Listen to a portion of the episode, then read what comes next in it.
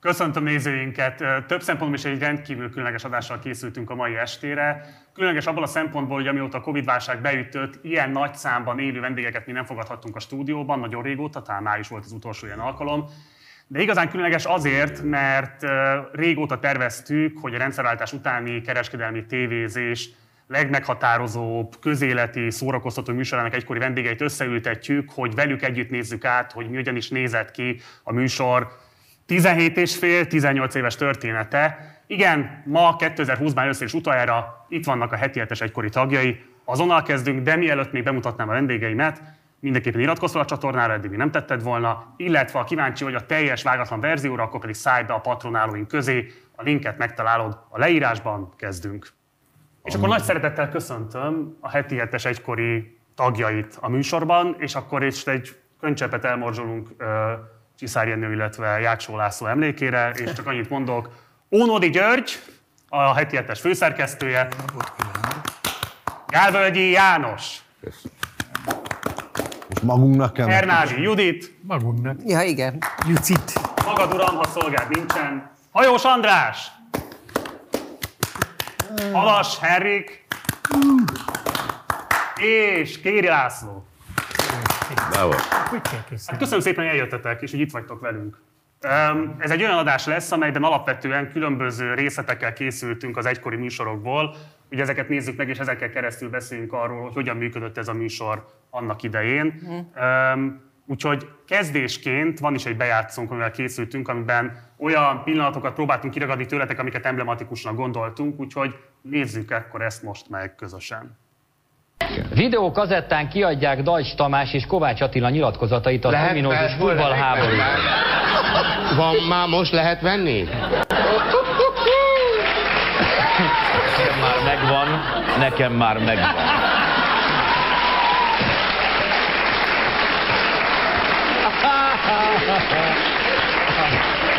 Úgy járnak a szomszédok hozzá, mint a 60-as években tévén. Csak nem mondom meg, hogy mi a vége. Próbál, kedves. Tordján József az ország állapotát vette figyelembe akkor, amikor lemondott a 413 milliárd forintról. A kisgazdák egyúttal bejelentették, hogy a jövő évi költségvetésben kérik az idén elmaradt összeget. Hogy kezd el újból a hírt? Nem kéne. De kezd, de, de kezd el újból a hírt? Ne Meddig? Tordján József az ország állapotát vette figyelembe akkor, amikor lemondott a... Most van vége. Ez lehetetlen, hogy egy kormány mindent szarul csinálja. Valami jót csak csinál. Nem figyeltél oda a hírekre, amikor ez a Rigler nevű, a, a, ha a frakciótagokról van szó, és az ő pénzükről, nagyon jól csinálnak mindent. Nem olvastad a híreket. De nincs valami, ami tényleg, ami... De, de. az? Például az Orbán Viktor nem írt könyvet még az Amboginiről. Ezt a...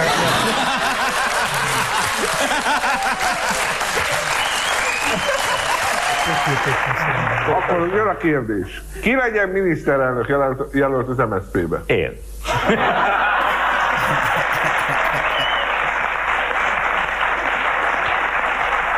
Erre ment az egész játék? Nem.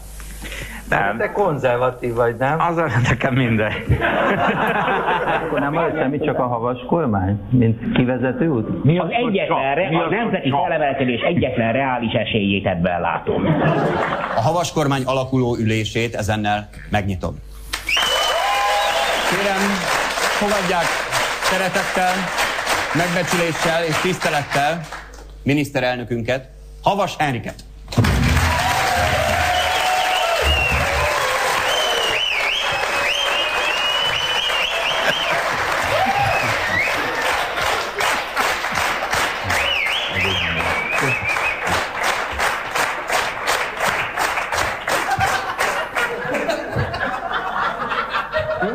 Azt hiszem szarba vagyunk. Adj még egy paprikát, Feri. A főztött tényleg isteni. Nyisd ki egy palackot, vitya. Hidd el, abban sem lesz hiba. Mesélj, mi van most éppen veletek. Nektek is rosszul telt a teletek.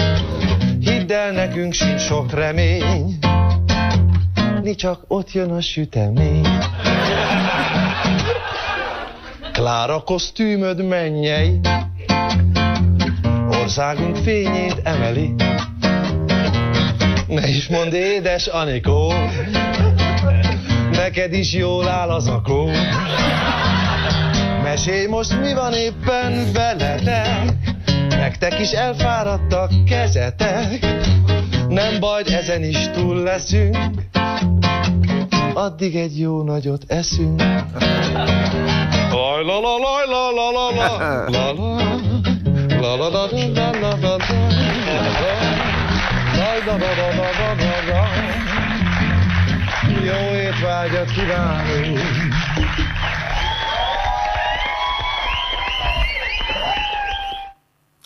Gitár van, András, hogyha bármikor egyébként készítést érezni a dalírásra, akkor csak rögtön jelezd. Az összefügg a gázsival, nem hoztam gitárt, szeretném. Így viszont igen. Így viszont igen. Meglátjuk. Jó, elsőként én most a Gyurihoz fordulok, mert hogy te még soha nem ültél be a műsorba, úgyhogy egy kicsit még kérlek, hogy neked most muszáj lesz beszélned arról, hogy hogyan álltak össze a témák, egyáltalán honnan jött maga a műsor formátuma. Hát ez egy elmondani, bocsáss meg, hogy de, volt, hogy bennült a műsorban. Én ennek Igen, megkérdeztem adás előtt, és azt mondta, hogy nem. De volt. Én mikor voltam benne? Nem voltál benne? Nem, amikor a Bajori mi halála után Akkor engem volt is beültettetek? De. Szerintem te akkor ott, ott nem voltál ott? Gyerekek, ebben a díszletben, Nem, nem ült a Gyuri. hasonlóban nem.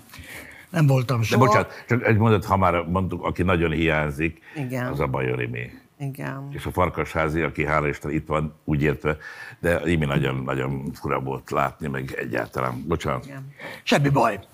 Ez egy eredetileg egy német találmány, ez a heti hetes, és amikor engem megkeresett Árpa Attila akkori, nem is tudom, producer vagy ö, műsorigazgató-szerű, akkor azt mondta, hogy itt egy VHS kazetta, nézd meg, meg tudnánk ezt csinálni.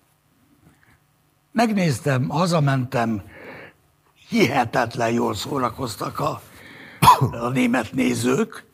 Lehetett érezni, hogy ez egy vaskos humor, de azt is lehetett érezni, hogy ezek megírt gegek, ezen egy baromi nagy stáb ö, dolgozott. És akkor azt mondtam az Árpának, hogy ezt Magyarországon úgy lehet megcsinálni, hogy hét értelmes embert, pontosabban hatot és egy műsorvezetőt, Ennek nem kellett értelmesnek lenni, igen. Hát így került aztán a Csiszár szó szerint beültetni a, a stúdióba, és ezeket a híreket, amelyeket kommentálnak, egy nappal korábban megkapják. És csináltunk egy nulladik adást, ami nem került adásba. Ezt azóta se lehetett látni sehol? Nem, nem. Egyszer majd megosztod a nagy érdeművel esetleg? Nincs meg nekem.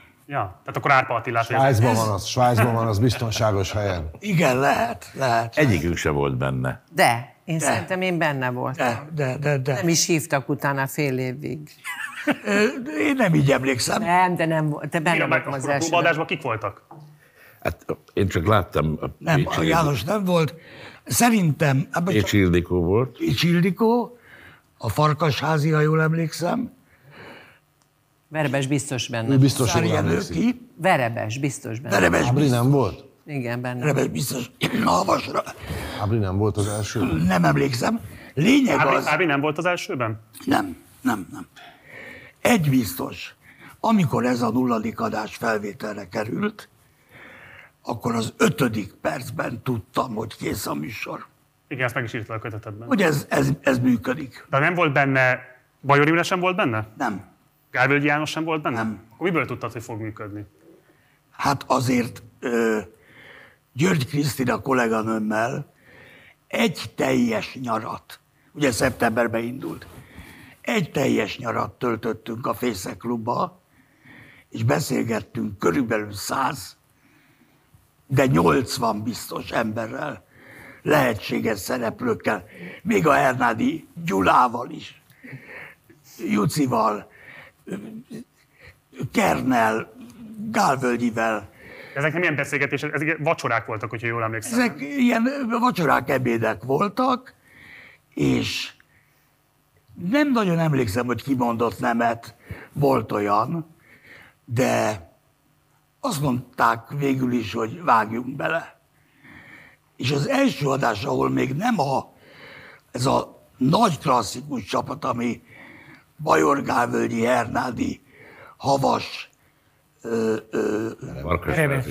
Farkasházi, Verebes. Verebes, igen, köszönöm, volt, akkor úgy hetente egy-egy új szereplővel próbálkoztunk, nem valaki helyett, hanem valakinek a helyén.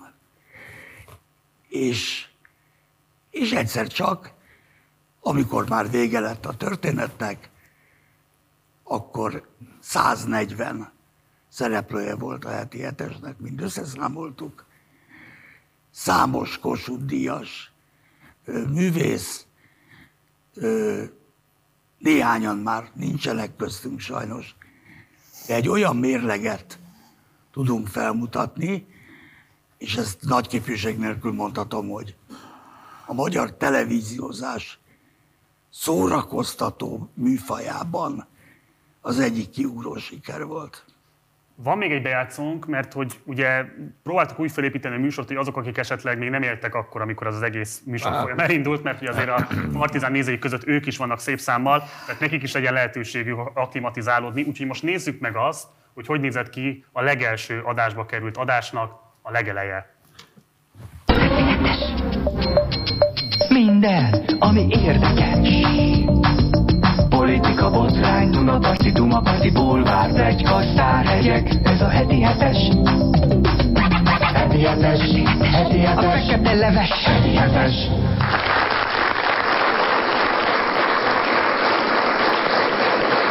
Jó estét kívánok mindenkinek itt a stúdióban és a képernyők előtt is. Remélhetőleg mindenki jól kitébolyogta magát. Péntek esténként a tébolygó után 8.55-kor itt a heti hetes. Most nekem el kéne mondanom mindenféle dolgot erről a műsorról. Igazából ezt nem teszem, mert hát úgyis látják. Ha meg nem, akkor meg teljesen mindegy, hogy mit mondok. Viszont a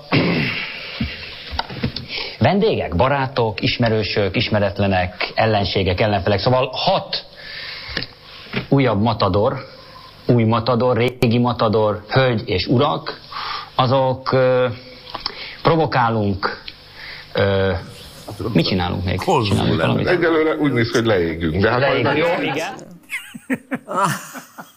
Ugye, eh, tehát Ez ám a karrier, látod, ebből a bőbeszélésekből, hogy az ember mire viheti. mi alapján választottátok ki Poncsi Szárinőt? Tehát miért gondoltátok azt, hogy ő lesz az, aki leginkább képes lesz majd a Ez az én kémiákat bűnöm. közös nevezőre hozni? Ez az én bűnöm. Ő volt, mert igazából működött az első évadban. Hát akkor igen. Igen. Ö, soha nem működött igazán. De az volt a jó benne. Hát. nagyon népszerű volt. Nagyon népszerű volt. Olyan ez, erre már csak a saját korosztályom emlékezik. Volt egy Füttyös nevű, Igen. kicsit hülye pasi a körúton. Gyuri. Gyuri. Füttyös Gyuri, igen. Füttyös Gyuri. Tököli. Egy újsággal a kezébe, mindenkinek a seggére rácsapott, Főleg a nőkére. és fütyült. Enyémre is rácsapott, vagy Kért nőnek egy bélást. Hogy? Bélást, két Bélást, forintot. kért egy bélást. Két forintot. Kért egy bélást, ami két forint. Ö, elnézték neki, hogy ennyire hülye. Így, így tudnám összefoglalni a Jenő karrierjét. Nem játszott ő azért rá erre jelentősen? Tehát azért Havas Nem kellett Itt is neki. ennyire um, Um, hát nem- nem tudom, valamikor tavaly vagy tavaly előtt összefutottam a Bakáccsal. Mert ugye azóta vagyok tanár úr, mióta a, a hogy hívják? Nem a jáksó. Szárjánőnek volt az a tanára. igen, igen, igen. Hát csak Írja így. a tanszéken. Mindegy. A, lé, a lényeg az, hogy, hogy a Bakács így rám nézett, és azt mondta, hogy na, nagyon jó volna, ha megmagyarázná nekem a tanár úr, hogy miért kapott csak hármast a Jenő a szakdolgozatára. Hát mondom, egyrészt én ennek halvány fogalma nem volt az egészről. A hármas is egy nagyon szép jegy, de a dolgozat is egy roppant szar volt. Az lehetetlen, mert én írtam. mondta, mondta a bakács. Egyébként pedig a, az egészről én onnan tudtam, engem nem hívtak ilyen próbabeszélgetés, meg semmire se. A Jenő keresett meg, hogy lesz egy ilyen műsor, Bocsánat, a tanítványod? igen, igen, igen, igen, igen, igen, igen. És Ura, akkor utána tanár úr, tanár úr ma, mi, mit gondol erről? Hát mondom, semmit nem tudok, a, a, nem, nem, nem, nem, nem tudtam igazán hozzászólni, de mondom magának olyan, mindegy, vágjon bele. És aztán, hát aztán lett, ami lett, és hozzá kell tennem egyébként, hogy jól lát ez a kis csacskassága Jenőnek. Tehát ez egy jól lát, belülről jött. Tehát nem egy ilyen műhülye volt, hanem ő biológiailag volt Igazi. ilyen. Tehát, Csak kívülről nézed kabaré történetileg, akkor az Unterman, a sidekick, tehát az a szerepkör, aki egy kicsit bugyutuska és alámegy a többieknek, ö, az egy nagyon fontos szerep, és én akkor ezt nézőként kívülről nézve, engem ez nem, minket ez nem zavart nézőként, nem tettünk különbséget a között, vagy nem érdekelt minket, hogy a csiszár hülye vagy nem hülye. Vártuk azt, hogy ők majd cukkolják, ö, hogy megy ez a, a harc ö, kettejük között, vagy a két szerepkör között. Szerintem ez, ez így teljesen jól működött. Igen, már bocsánat, de a Csiszár főkonzul úr nem hülye volt, hanem buta. Ez óriási különbség. Mindazonáltal ugye megkérdezted, hogy hogy került a műsorba, én választottam ki.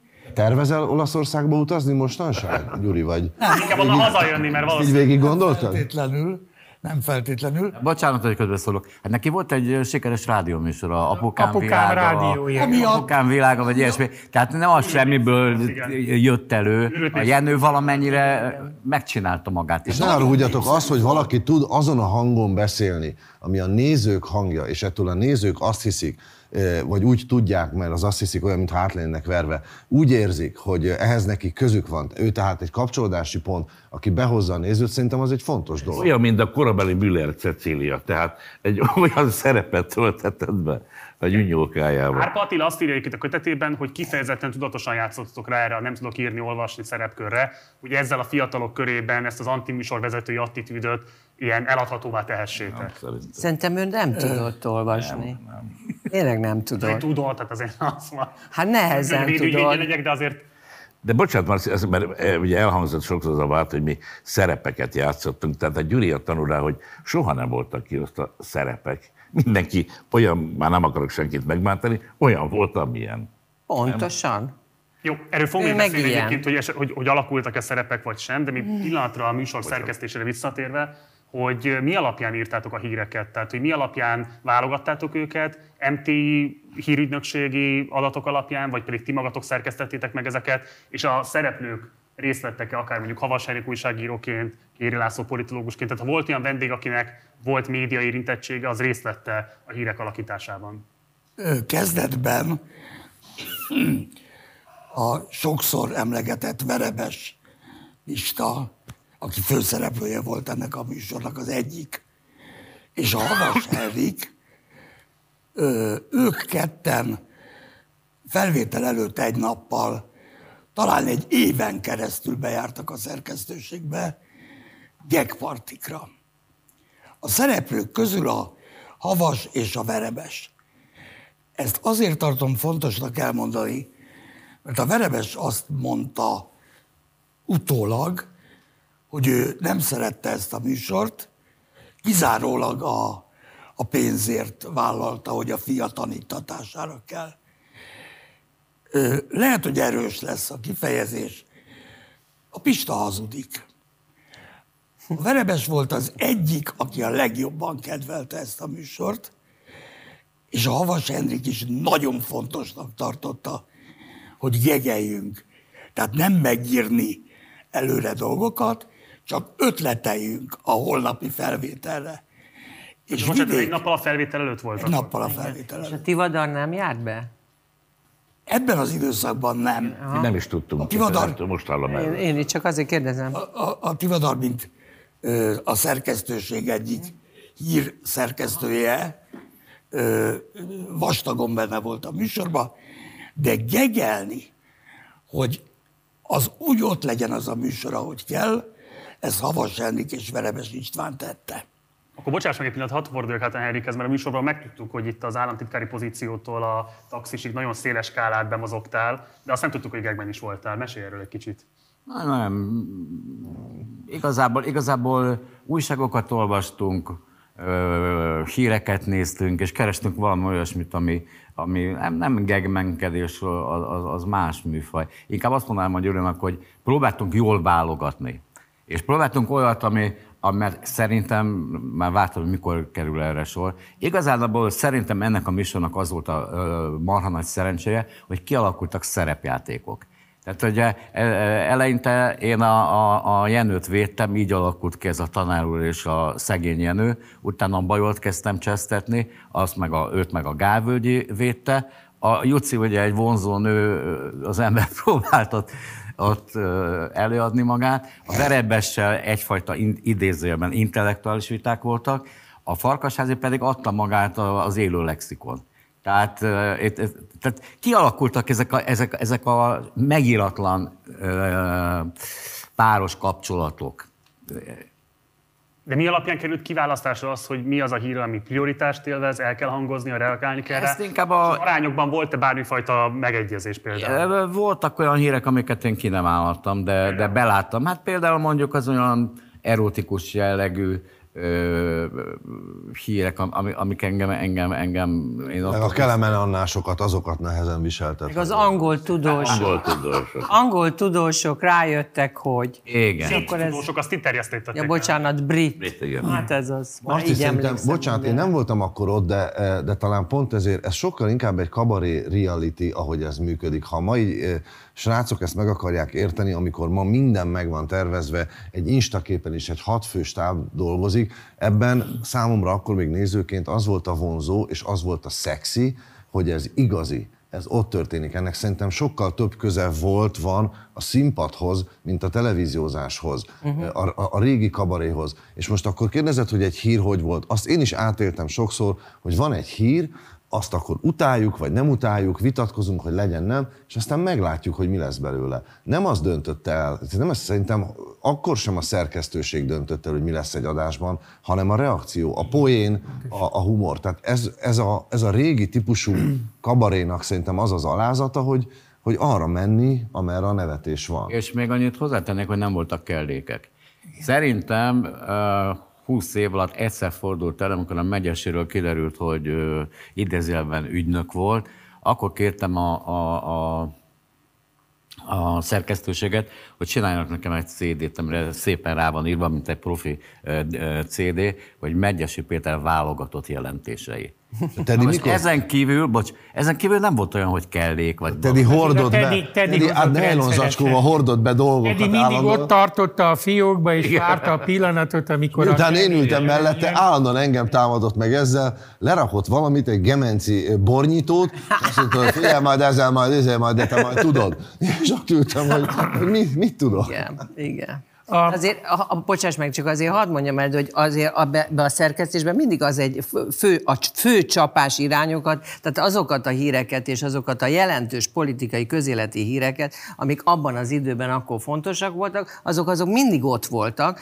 Amiket hozzá szerkesztettünk, abban voltak brit tudósok, meg mindenféle más, amiből színesen lehetett valamit esetleg kezdeni, vagy éppen ezért nem kezdeni, de azért a lényeges politikai vagy, vagy közéleti dolgok, azok mindig szerepeltek. Ezeket nem? úgy is olvastátok, Ez nem? így van. Ezek Mi? úgy is, úgy is reggeltől estig három szintje titeket. volt Hát mindig, eleve. hogy egyrészt, amit a Juci mond, az nagyon fontos, hogy olyan műsor nem volt, hogy az elmúlt héten igen jelentős politikai esemény valamilyen módon ne került volna bele. Tehát a, olyan kettő-három mindig volt, erről a magyar közélet mindig gondoskodott, Igen. hogy legyen a heti hetesek témája.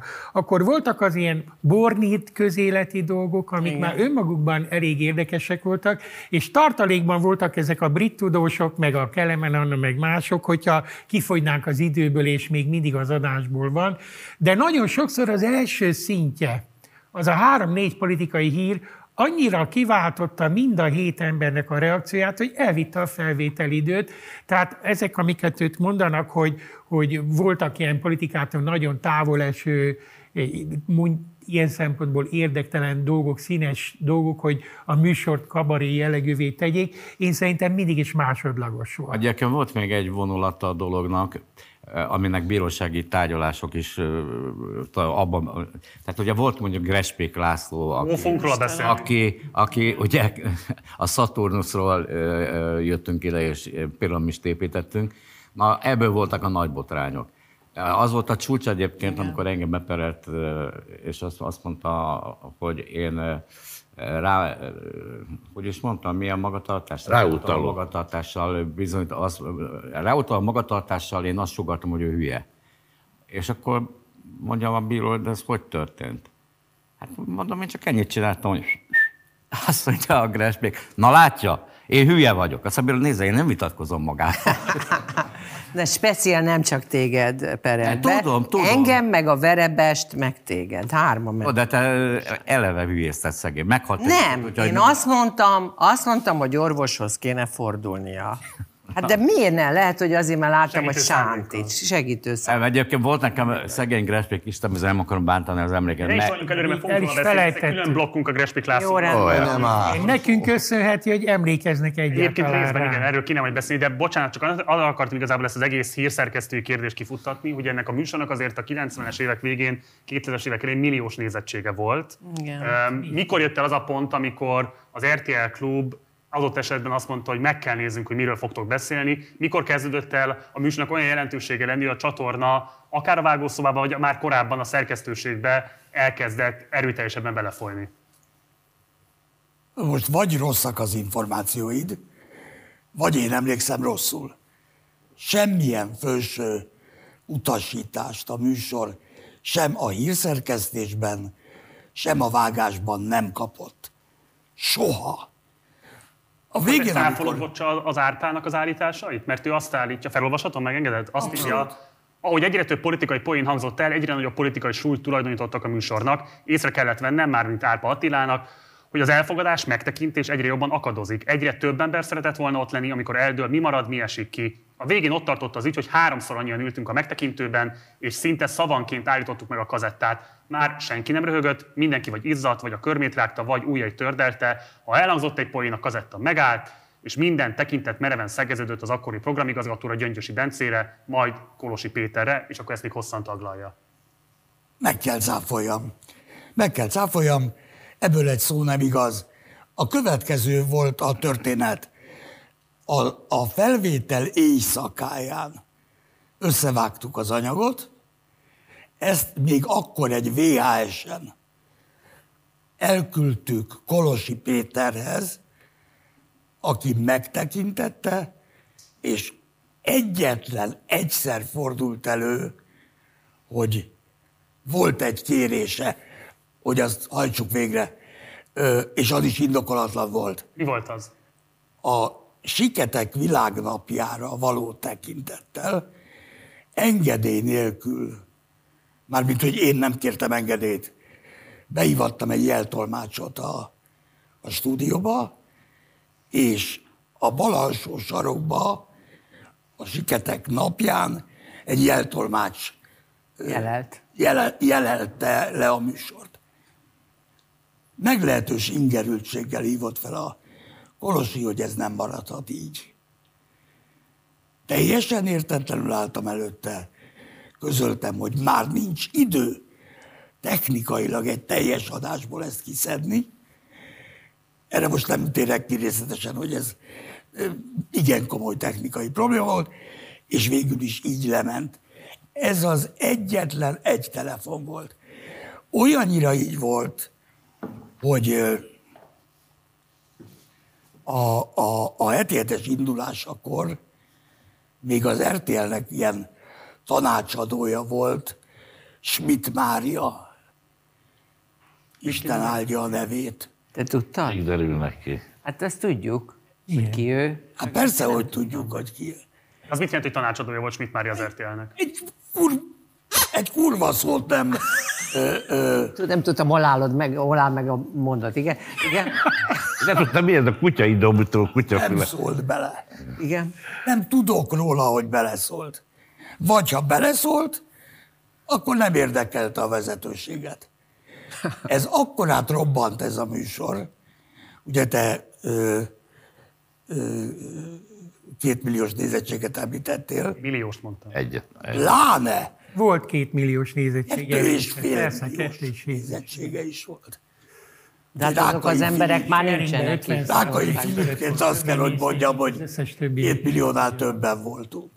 Akkor várj, még egy utolsó ilyen médiatörténeti adalék, aztán elengedem a Nem témát. is de rám kíváncsiak. hogy ö, az, amit szintén állít Árpa Attila, hogy Pintér Sándor neve tabu volt, és hogy amikor egyébként elhangzott a neve, az komoly feszültséget okozott az akkori kormányzat, ez az első Orbán kormány és a tévék között, és ez a feszültség rajtatok volt szétterítve.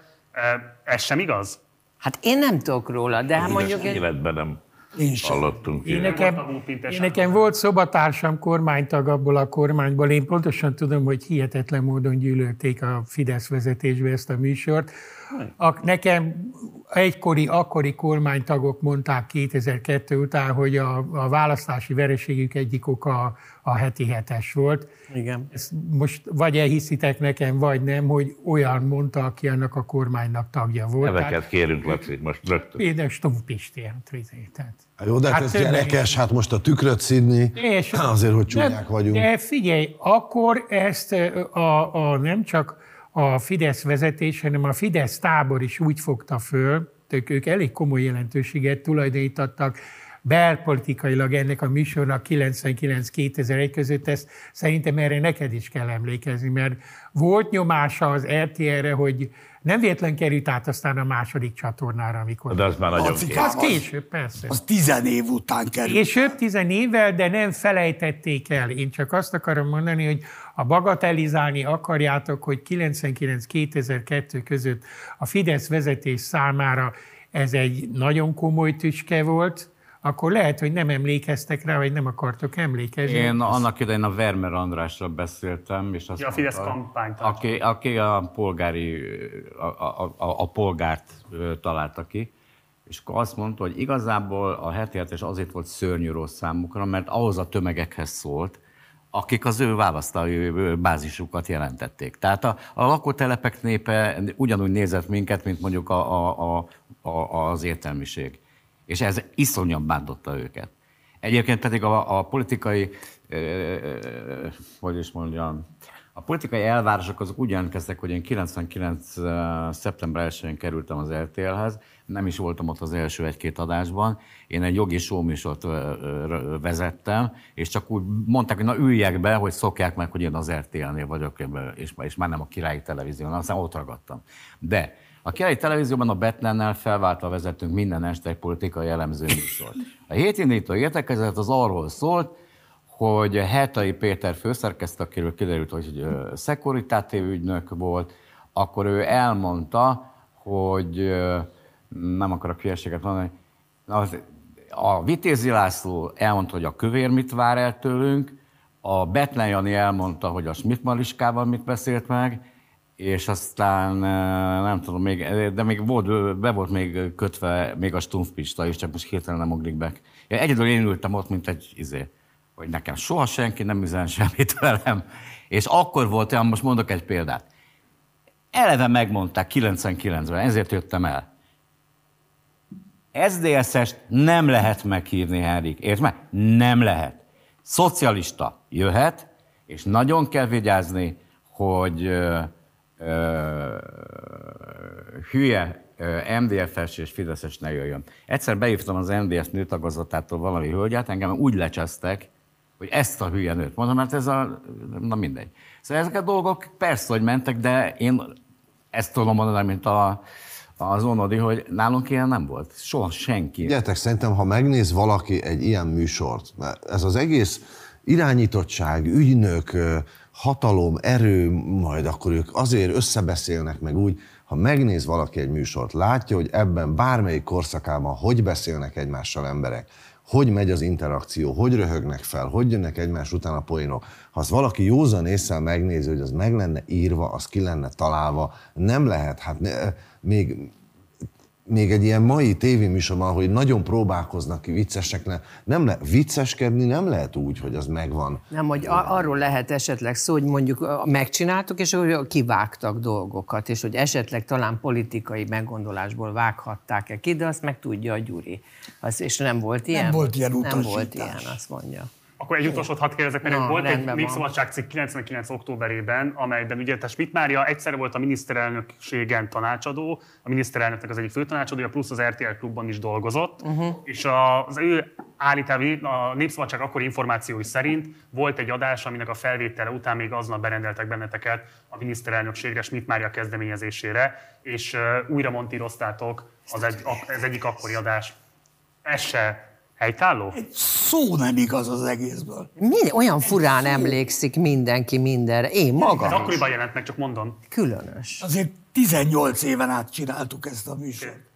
Hát Szerintem- erre, erre emlékeznék. Szerintem, ez, szerintem e- ez, ez olyan dolog, mint hogy ne, a, a, a Henriknek azért nem szólnak, hogy ki, ki szerint, kinek a szája íze szerint beszéljen, mert ő egy olyan típus, hogy rögtön így kidumálja. És mi mindannyian egy ilyen típusok voltunk, tehát mi nekünk sosem mondtak ilyen háttérügyeket, minket másképp próbálnak általában terelni. Marci, az nagyon nehéz utólag más embereknek, akiknek elméletileg ehhez lehetett köze, elviselni, hogy ehhez nem volt közük. Szeretné, a- lehet, hogy ez Árpa is szeretne a könyvébe írni, hát most erről is egy 5-6 oldalt, hogy volt köze. Nem csinált az Árpa ezzel lófasz se. Nem csinált ezzel senki lófasz se. Ezt mi csináltuk. Ez attól volt jó, sarokban nem ők szólt egy csinálták. rohadt szót, és én nem tudtam sokáig ki az az Árpa Attila. Kérdeztem, hogy ez a fickó miért van ott, amikor mi találkozunk. Egy rohadt szót nem szólt soha se. Lehet, hogy ti tudtátok kicsoda. Bent állt a sarokba, és azt hittem, hogy majd ő hozza a szendvicset, vagy a kávét. De Mert... az árpa ettől volt zseniális, hogy nem pofázott bele. Speciális. De, de hát ez a dolog lényege, hogy azt csináltunk idézőjelben, lubickoltunk, amit akartunk. Annyi, volt annyira intelligens, hogy én ehhez nem értek, meg hülye is vagyok az egészhez, nem szólok hozzá. Hát ez olyan, mint utólag egy színésznőt is hányan de meg, meg kéne különböztetni ennyi idő után, hogy a, a korabeli kormányzó politikai osztály egy vékony rétegének ez iszonyú fontos volt. Már a nézőknek egyáltalán nem volt ugyanolyan politikai jelentősége, mint amit ez a szűk elit gondolt, és akik csinálták a műsort, azoknak meg egyáltalán nem. Tehát itt utólag keveredik össze, hogy egy vékonyabb politikai réteg visszavetíti a korabeli, akkori félelmeit, és rátelepíti mindenkire, a nézőkre és a, a szereplőkre is, és ezt érdemes szétválasztani, mert ahogy telik az idő, kezd mitizálódni egy szűk csoportnak a paranoiája, és Tudod, hány olyan ember van nekem, van olyan ismerősöm, mai fiatal, aki a, a, azt mesél, hogy az anyja, aki ö, csőfideszes, ö, mind egy heti hetes nem mulasztott el. És kérdeztem, miért nézte Ő az ez anyád? hogy jött ide? Miért nézte az anyád a, a, a Ami eresz, vagy mi? heti mostanában hetes? csatorna. igen. az, És azt mondta, hogy azért, mert imádott röhögni, mert imádta a Gálvölgyit, mert imádta a Hernádit. Hát most az egy más korszak volt. Aki mo- most arról néz vissza, az, az, az szerintem picit elfelejtő, hogy a magyar demokráciának ez az első aranykora, az első tíz éve egy picit könnyedebb korszak volt. mint Két, meg, ugye, két, két megjegyzés az egyik. Valóban foglalkoztunk politikával, valóban grespikeztünk, meg ö, tordjánoztunk, meg mit tudom én, de amikor mondjuk szeptemberben az első adásban a Gávölgyi azt mondta, a, na, mi- mi- Imikém, akkor megint voltatok a havassal a karibi térségben? Hát persze, hát. Szóval mi a fasznak kell ilyen messzire elutazni, hogy berúgjatok? Na most ezen darabokra rögte mindenki magát, és ment a frocilizás, a, a, a, az imi, meg, meg, meg, meg közte, meg meg kicsi huszár. Hát a kicsi huszár az, az többet jelentett, mint, mint 74 ö, Fidesz szidalom. De szeretem a focit. Hát, Meg a- így van. Olyan bemondások születtek, amiket azok is elismertek, akik ö, esetleg mondjuk politikai nem ö, azon az oldalon álltak. De nem tudom, akarsz róla beszélni később, de a megbélyegződésünk az elkezdődött. Hát az meg, hát az milyen eljutunk oda is. Jó, jó. de Van egy következő bejátszónk, mert ugye eddig csak Csiszári Jenőt láthattuk, de ugye az első évad után átadta a műsorvezetést Jáksó Lászlónak. Na, ő látod, szerintem már szerepjátszó volt. Ez nekem nemrég derült ki egy olyan, ami jött a vége lett a akkor derült ki számomra, hogy egy nagyon nagy színészi teljesítmény statisztái lehettünk mellette. Ezt mindjárt fejtsd ki kicsit bővebben, először nézzük meg, hogy hogy nézett ki, amikor legelőször beült a műsorvezetői székbe. Jó estét kívánunk mindenkinek! Egy kicsit hosszúra nyúlt nyári szünet után. Olyan pillantásokat kaptam rögtön így a legelején, hogy menekülök. Egy kicsit hosszúra nyúlt nyári szünet után én úgy gondolom, hogy mindenki örömére újraindult, vagy folytatódott a heti hetes. Kezdjük mindjárt a hírekkel, a hírrel. Csiszár Jenő elhagyta a heti hetes. Nem hagyta el, csak sokkal jobban néz ki.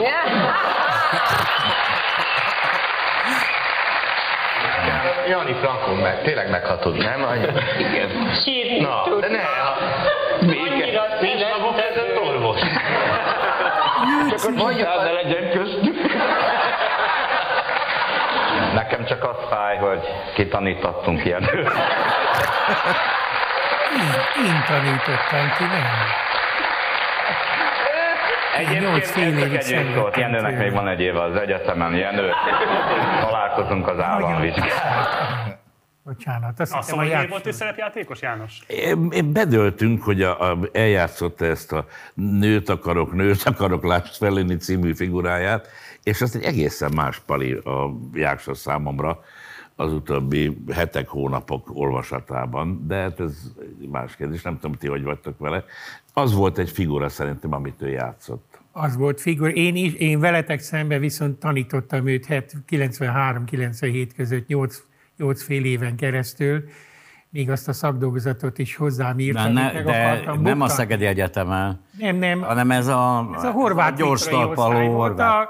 A, Máté Krisztályék osztálya, meg Batiz Andris, meg Kolosi Péter, nekik ő, ő osztálytársak voltak, és én szerettem volna megbuktatni az államvizsgán, és az Ádám azt mondja, hogy meg vagy te őrülve, itt marad a nyakunkon, hogy adjál már kettest. Úgyhogy, úgyhogy én veletek szemben nagyon jól ismertem, egy ritka jó eszű hóhányó volt, aki abban az osztályban, ahol elég erős tehetségek között első pillanattól presztis harcolt. Hát gondoljátok el, hogy itt Marsi Anikó, Holló Márti, Kolosi Péter, Batiz Andris, tehát egy nagyon erős osztály volt.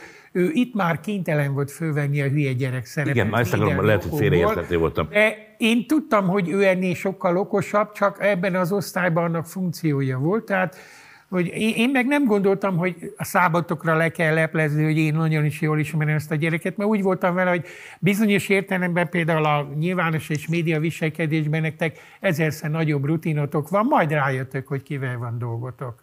Nem Meg, rám vár borzasztó ez, hogy. Értelmes, intelligens nyelvet beszélő pali volt, akivel alkalmam volt nekem néha beszélgetni, és aztán beült egy, egy szerepjátszó. Igen. De ne haragudjatok, ezt ti is, mi is csináltuk vele. Én szerintem a, a jáksónak ö, alapalkata és valószínűleg vágya szerint sokkal inkább lett volna helye a többi hogy itt széken. igen. Ha már oda hozta az élet, oda kényszerült, meg a rádiós múltja, meg az a technika, hogy egyébként egy műsort legalábbis amikor odafigyelt, akkor össze tudott tartani és tovább tudott vinni, és ő viszont azt azért lássuk be, hogy abban volt egy intelligenciája, hogy, hogy uralkodott a saját verseny dühén, hát ő is tudott volna ezekhez Hogy a nem. dolgokhoz ugyanígy hozzászólni, miközben neki annyi volt a szerepe, hogy csak, csak csiszár. Azért És vicceket mondott nagyon jó ritmusban, embertelen agyív dolog volt, hogy vicceket tudott odarakni, amit én utálom a vicceket. Borzalmasakat, igen. De ő úgy rakta oda mindig, hogy A vicceket ő válogatta össze, vagy pedig segítettetek ebben neki, Gyuri?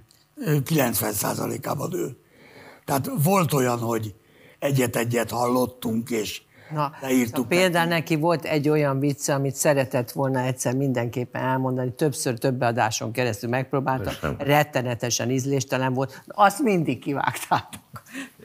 igen, ezek is igen, a, a, voltak. apá, az Ezeken lehetett röhögni közben. Igen, igen, igen. apácáknak a millőjük a izében. De ugye Henrik említette még korábban, hogy az ilyen ö, erotikus híreket, vagy erotikus témákat ő nem kedvelte. Ilyen van. De például a Jáksó, ami a vicceket illeti, ő a hírekhez illesztett vicceket, olyanokat, amik oda nagyon rávágtak. És ez csak az erotikát azért hoztam elő, mert aztán vagy benne hagyjátok, vagy nem. De ha jól emlékszem, a Gálvölgyi egyik kedvenc vicce volt, hogy elutazik a férj Mexikóba, és hazafelé megvan? Mégis mert nem szeretem a vicceket, de van egy kedvenc viccem, ezt nem tudom. És így emlékszem dolgokra. Már fejezd már be. Igen? Há, hogy Férje ne? utazik Mexikóba. És ö, mit vigyen a feleségének ajándékba, tanakodik. És egy kis állatkereskedésbe bemegy, és ajánlja neki a, az árus, hogy egy mexikói szopos békát vegyen az asszonynak ajándékba. Megveszi a mexikói szopos békát, előtte kipróbálja a kabinba, azt mondja, ennél jobb ajándék nincs. Az a viszi asszonynak azt mondja, szívem hoztam neked egy mexikói szopos békát. Hát mit kezdjek én egy mexikói szopos békával? Taníts meg főzni, aztán menj a picsába. Na most ezt, ezt a... Ez valóban jobb, hogy a vágószoba padlóján végezte. Esküszöm, hogy nem így. Ez a sorsa. Kérem, ezt visszautasítom, hogy ez nekem a kedvenc. azért ez egyetlen egy megjegyzés. Én vagyok az egyetlen ember szerintem Magyarországon, aki nem nézett még Woody Allen filmet. Jaj. Eh, Ami nem azt jelenti, hogy az elején nem próbáltam meg, de engem halálosan idegesít, amikor eh, egy csúnya ember a saját elesettségével, nyomorúságával visszaélve azon humorizál. Tehát engem, én megőrültem a Jáksótól, amikor a csúnyasságával, az Ádám csotkával, az állával, meg mit tudom én, ezzel volt elfogva, én azt gyűlölöm. Fizikailag meg tudnám ölni az ilyen embert, aki, aki saját magával, a, hogy én csúnya vagyok, nyomorult vagyok, a nők átnéznek rajtam. Hát bazd meg! Akkor mondjuk, hogy Havas Henriket az önirónia képes kihozni a sodrából. Hát neki nagy érzékeny a... Nagy Szerintem inkább tudod, mi a titka? Ők, gondolat. ők soha nem vették azt észre, egyikük se, hogy milyen lehet közöttük úgy ülni, hogy ők filmekből, lemezekből, a magyar televíziózás és színház abból a korszakából, ahol 6 millió néző, tehát hogy ők szupersztárok, és ők azt, azt soha nem fogják tudni elképzelni, hogy közöttük milyen úgy ülni, hogy nekem semmi nincs. Csak az, hogy most ide beengedtek. Én Jaj, egy Jáksó Isten. Laci vagyok, nem, ezt ti nem fogtátok fel soha. Én egy Jáksó Laci vagyok, aki voltam a rádióban, vagy egy Hajós Andis vagyok, akinek négy ember eljött a, a zenekar koncertjére eddig, és most itt ülhetek. Ők azzal a Ne nyugodtsággal... szórakozz velem, hát amikor te jöttél, akkor oda voltunk, érted? Az nem Elájutunk csak ti hanyag. nem értitek azt, hogy, hogy mi nekünk, kicsiknek, milyen volt ott ülni, De nekem nem volt egy nagyon olyan havas Henrikkel, tudok együtt ülni. Hát nem. Hát, Egyébként azért, Én anyámnak azért furcsálom, amit az András mond, mert én is voltam kezdő, de soha nem éreztem. Benne soha nem volt. hogy- Bennem soha nem voltak gátlások. Henrik, te a, Kivel vagyok együtt? te a szülésznőnek is azt mondtad, hogy kikérem magamnak, hogy Így ezt jobban csinálnám, Pontosan. majd felsírtál. Nem, én ezt csak azért mondom, hogy, hogy őtőlük ezt nem fogod megtudni, de, de nagyon nehéz közöttük. De mindannyiunknak voltak ilyen belső picike Persze, kis, hát- picike kis énjei, amik szó. ott féltek néha. Nektek volt egy hátországotok mindig is, ö, színházzal, másik műsorral, Érdekes. újságírással. Mond. Nem, Mi, mi ez a szorongás? Ez érdekes. Andrésnak annyiban, hát mind, mindnyájunkban volt, de ez Nem, nem, ember nem éli úgy meg, hogy "Ha, Istenem, azért most én vagy. Egy ember volt közöttünk, akiben van egy ilyen hajlandóság, de a többiek nem élték ezt így meg, hogy, hogy, hogy, hogy Te most belém kötöttél? Picit. János, Hamar te most belém kötöttél? Emlékszem, amikor a Ken parodizálta őt Mauritiuson egész este, nem vette észre, hogy mit röhögünk, hogy mi. nem voltunk ott. Na mindegy. Te ott nem voltál, volt ott. Én ott voltam. Én Jó, Na várjál, de azért elmondom, azért elmondom. De igen, én, én például hihetetlenül szorongtam, és amikor én először ültem be a valódi műsorba, mert én körülbelül már ment ez szeptembertől már ment, ugye? Igen. És én, én, én szilveszter előtt kerültem be, tehát december végén. Azért, mert próbáltam, nem értem rá, és akkor utoljára azt mondtátok, hogy utoljára próbálkoztok nőkkel. Mert ebből elég volt egy, ezt mondtátok nekem. Na mindegy. És mint utolsó próba, de, hogy mert a nők ez, hát ez nem jó. És akkor én így beültem, és akkor még az, úgy, az, még az első az úgy, az, úgy, az úgy ment is, és akkor azt mondták, hogy na ez úgy rendben van. De volt olyan, emlékszem, hogy, hogy kapaszkodtam, hogy mi van, hogy van, hát hogy tudnak ezek? Hát én is itt olvasom ezt a hírt, és mire eszembe jutna valami, addigra már egy másik írja. És akkor volt, hogy egy, egyébként a verebes azt mondta, hogy hát egy picit készülni kell. És akkor ezzel, ezzel mindent megértettem, és akkor előző este valóban ezen egy kicsikét, legalább egy vagy két órát, néha többet, így tököltem, mert nekem több kellett. Igen, igen, neked. És akkor, ez, ez, és akkor, akkor már, már megkaptam a, De én például akkor még szemüveges voltam, és akkor készültem, és minden hírhez írtam legalább fél oldalt. Elérkeztünk a hírhez, fölvettem a szemüvegemet, megkerestem, és a rég túlmentek rajta, és akkor rájöttem, hogy csak szavakat írtam. Nokedli, havas, tedi, és akkor abból tudtam, hogy miről fog beszélni, de nem leírni nem lehetett. Jó, hát persze. Meg hát kapaszkodtunk egymásba, mi voltunk a színházban, vagy nem tudom mi. Nekünk volt egy közös, amit a Andrés mondta, hogy valami, de nem ez volt bennünk, hogy mi vagyunk a nagy művészek, vagy nem tudom én mi. Van egy bejátszónk erről egyébként, ezt nézzük meg mindjárt. Ugye beszéltetek most már arról, hogy itt voltak-e szerepek, voltak-e funkciók, és Réz András egyszer az egyik első évadbeli adásban elkezdte elemezni azt, hogy egyébként hogyan működtök társulatként. Aha. András akkor mi nem volt ott, de nézzük meg ettől még ezt a bejátszót.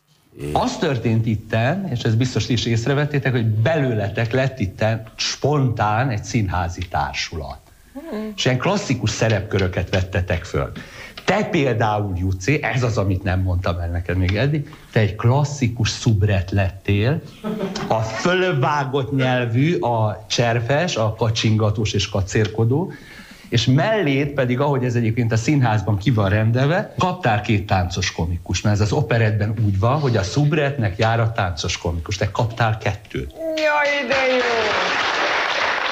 Na most ez egy külön áldás, mert ugye a fejlődések az volt a sora, hogy ezek önálló hacsek és sajóvá alakultak át, és a Gálvölgyével ezek ketten, amikor már nagyon nagy szar van, amikor már süllyed az ügy, amikor már temető van, amikor már a politika mindent elborít, hiszen, bocsánat, előadnak egy kis magánszámot, a dolog összerázódik, lehet mondani a következő hírt. A verebes az egy virtigli cselszövő. Ez egymásnak ugrasztja a magást, vagy egy picit hátradől, és azt mondja, na, azt mondja, ezek most megeszik egymást. Isten ilyen csinálja.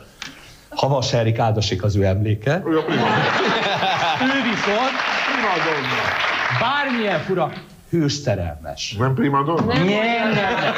Hőszerelmes, bonviván beütés. Nem Bebizony. Akit az érzelmei sodornak, mint állat, nem is kell mindig gondolkodni az, hogy mit mond, azt, hogy kimondja, hát aztán viseli a következőt. Nekem is az volt a... Mennyire értettek egyet ezzel a jellemzéssel? Kéri László? Hát eh, én ugye viszonylag hamar bekerültem ebbe az állandó tartaléksorba, nem tudom, emlékszel, a Gellér szállóban beszéltél rá, amikor még kezdődött az egész. Emlékszel te erre? Nem. Nevet Majd- mondjál neki, nevet mondjál. És hát Kéri én László. mondtam, hogy hát ezek profik, hát mi, mit keresek én köztök? És azt mondta, hát majd kell, valami majd föltalálod magad, elég sok média szereplés, és, és aztán elég hamar megszoktam azt, hogy um, valamelyiktek mondta, hogy az a jó, hogy engem bárki helyére oda lehet rakni, mert nem akarom túljátszani azt, ami ha a bajor helyén vagyok, akkor a bajor, ha a havas helyén, hogy bele tudok illeszkedni valamilyen szinten abba a, a már megszokott szereposztásba, hogy itt azért jó begyakorolt reakciómódok vannak, és én nekem ez egy hatalmas nagy tanulási folyamat volt sok éven keresztül, hogy együttműködést tanulni, a csapatjátékot. Ezt nagyon hamar megértettem, hogy itt azért buktak meg a magyar szórakoztatóipar nagyjai, nem tudom, szabad-e mondani, vagy hát itt azért Szabad, nagyokat, hát ha már nagyokat buktak, összegyűjtünk, nagyokat buktak olyan emberek, akik Ja, a magyar, a magyar szórakoztatóipar tetején Hát képzelték azért nem a magukat. tetején, a földszintjén nem. de ők ott képzelték magukat, majd talán sokan el is hitték róluk, mert alkalmatlanok voltak a csapatmunkához való alkalmazkodásra, és én emlékszem olyanra is közöttük, aki alig tudott megszólalni, pedig hát... Nagyon kemény. Nem ez Gondolom ebben azért ti is segítettetek neki, hogy ne tudjon Igen. Buci, de nagyon nehéz Nem volt. Én mindig megpróbáltam. Aki nem, alka, nem hall, hajlandó a csapatmunkához alkalmazkodni, azzal te nem tudsz mit tenni. Nem, rossz szándék, de Andris, hát ez egy jó ember. Tudom, most gonoszkodtam. De nem, de rossz szándéka nem voltunk. Azt hiszem két ember volt, akit én kifejezetten azt mondtam, sőt, volt, aki azt mondtam, hogy én azon a héten nem vagyok, ha ő jön. Ilyen is volt.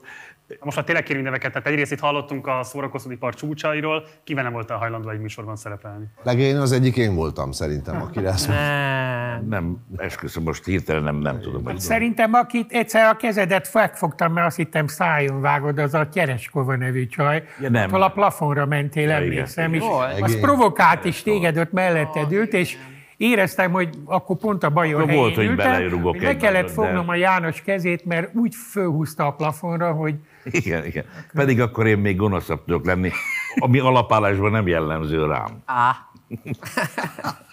Galla Miklós a- kihozott a türelmedből? Kicsoda?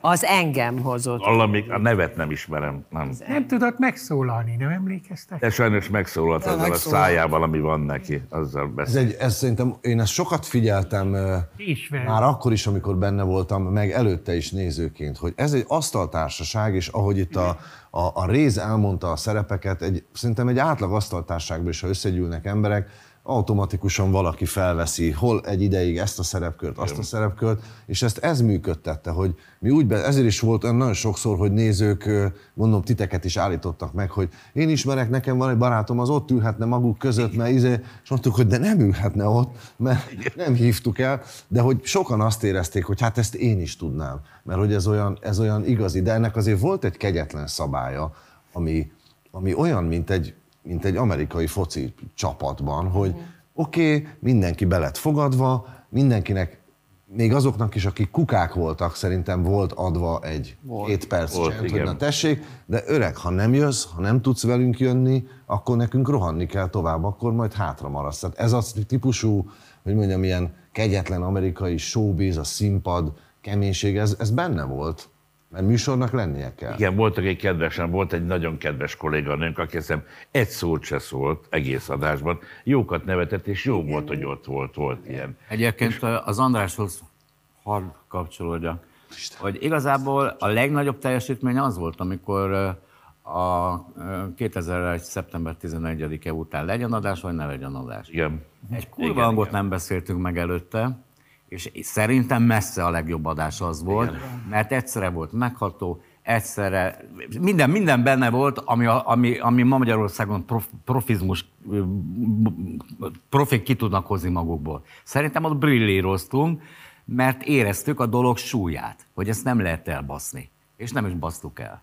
Szerintem kurva jó. Még az is érdekes volt benne, hogy nem mindannyian értettünk pontosan egyet. Tehát ott voltak Egyébként ezzel is kis, készítünk, mert szerintünk... Hadd szóljak még ez a szerepekhez valamit, hogy két ilyen fantasztikus közbeiktatódó szerep megformálás volt, hogy a, azok az állandó helyettesek közül egyik a Kern Andris a, a leveleivel, aki egy önálló műfaj teremtett az egészen belül, de nem uralta el az egészet. De amikor ott volt, mindenki várta, hogy mikor jön már a levél. Váncsa. A másik a Váncsa féle monológok, ami egyszerűen hihetetlen, olvasva is szenzációs, de ez a fajta arhaikus magyar, kur, ilyen, ilyen kuriális, ilyen csibukkal, meg a, ide a tornácor, És ez nem a csak a monológiai. a, a hanghordozás, az egész f- f- fizimicska hozzá annyira belesímult ebbe a sokszínűségbe, hogy ott is mindenki várta majd, mikor jön az a váncsa 5 perc. A Az legjobban a, azt szeretem a váncsába azokat a visszasüppedéseit a szakálla mögé. Tehát ő elmondta, ezzel mondok én, megvan, és utána vissza. És a következő fél órában ő Elég nyitott volt ez a szerepkészlet, ami kialakult az alapvető csapatban, hogy belefértek ezek a későbbi szerep ö, megteremtési fázisok is. Tehát rugalmas is volt ez, nem csak kötött. Az Andris mondott, bocsánat, hát volt egy ilyen, hogy amatőrök, vagy nem tudom, igen, hogy jöttek, kerestek volt embereket, egyszer. akik beültek, és nem működött a dolog velük. Júj. Hát civilek jöttek. Ugye volt egy ilyen tehetségkutató. Még az Igen, és említett akkor G. László a- is eljött, hogy izé is. megállt az agyam, hogy eljött a G. László. Na, rámondtam, ő volt az egyik, aki azt mondta, hogy nem ülök így le. Arra emlékeztek, hogy az első amatőr, amikor én elaludtam, és nem, nem, nem jöttem meg, és kerestetek egy hozzám hasonló magas embert a közönségben. A világítás miatt, de a már ben- világítás miatt beültették, és benhagyták, miközben engem hívogat. Valami lázas volt, nem tudom, és uh, hívott a, a A jár. adásnál, Nem, nem, nem. Volt, egyszer volt egy ilyen beteg voltam valami téli időszakban, és akkor Jáksó hívott, hogy Andis, te, hogy megy az adás, itt vagyunk benne, és, ide. és akkor annak a műsornak az első felébe ott ült egy ember, meg se szólalt, csak így, ő, ő sikeres volt. Nézzük, nem vettek észre semmit tulajdonképpen. Nézzük meg azt, hogy az első Orbán kormány idején mik voltak a legemblematikusabb megszólalások és műsorok. Van egy bejátszónk, amelyben még egy pillanatra vissza kell kanyarodnunk Csiszár Jenőhöz. Ugye az ő azóta befutott karrierje tükrében egészen izgalmas az, hogy hogyan állt bele abba, hogy szerinte kellene elér, elismerést is kapni az Orbán kormánynak. Úgyhogy nézzük meg ezt a bejátszót. Kedves Jenő, meg vagyok sértődve, nem olvastad fel a levelem, talán te is bet- betojtál? Vagy csak egyszerűen utálod a nyugdíjasokat? Akkor te is a Fidesznek nyalsz. Ha így van, legközelebb védjél meg, védjen meg téged a Vipera a mexikói sorozatból. Puszil Zsóka néni Újpestről. Kedves Zsóka néni, azt szeretném mondani, nem hiszem, hogy én a Fidesznek nyalnék, maximum szurkolok. Azért, mert az a párt, aki mondjuk szerintem egy ország választott meg, többek közt én is, ne röhögjenek, mert ez tök komoly. Tehát én ezt most nagyon komolyan. Te nem látod magad. Akkor visszamegyek. Kedves Zsóka néni. Ebből valami szép Néhány perc komolyság. Igen. Én tényleg szurkolok a Fidesz pártjának, aki ugye kormányzó párt. Hogy? Na most. Én az előző kormányzó pártoknak is szurkoltam, amely, aki azért, mert én magyar állampolgárnak tartom magam. És ne röhögjön nem nálunk tanulja a Jenő. Ezt nem.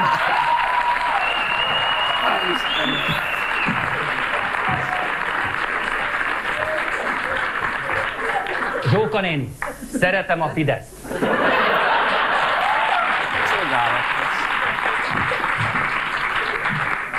Ő így szereti a Fideszt, Istenem, így is Én lehet. szurkolok, hogy jó legyen nekünk. Komolyan. Én is szurkolok.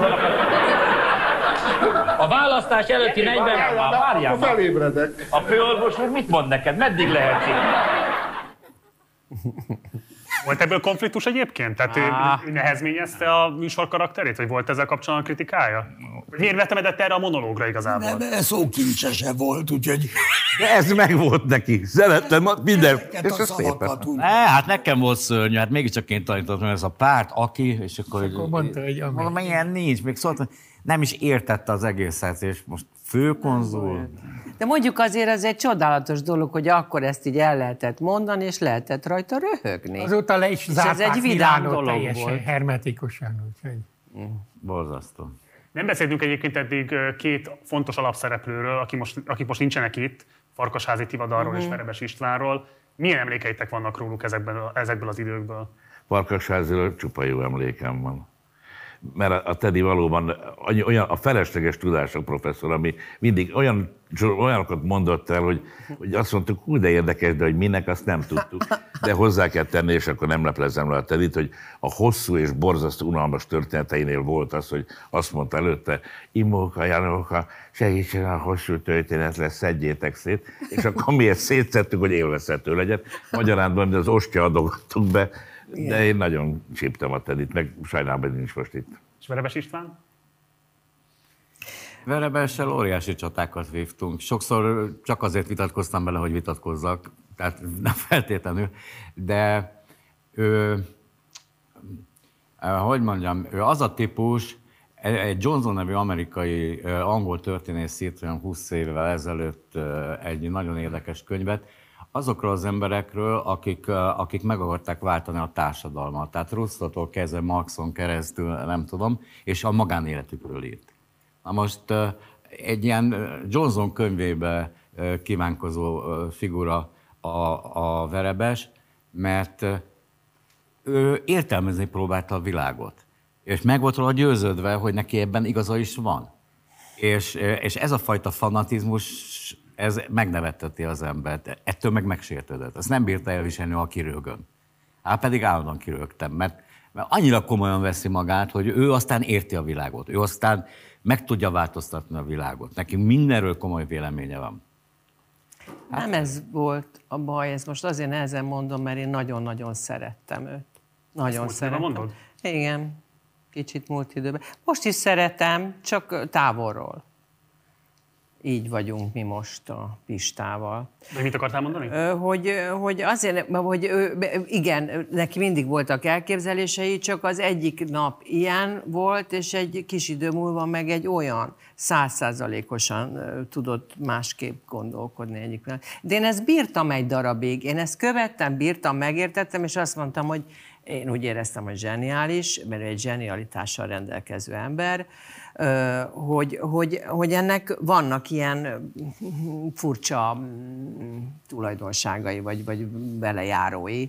De aztán egyszer csak volt egy pont, amikor úgy éreztem, hogy én ezt elengedtem a kezét magamban, nem, mint hogyha utánam nyúlt volna. Szóval ennyi. Én, én érdekes módon többféle helyről láthattam, tehát az egyik szint ez volt, hogy a műsornak hihetetlen jót tett ez az állandó verebes havas csata. Tehát, hogyha semmi nem történt, sokáig az volt emlékezetes, hogy ők eh, a végtelenségig tudtak egymással egy ilyen elég különleges intellektuális háborút vívni, ami, ami sokszor használt a műsornak, hogyha nem tudott más történni.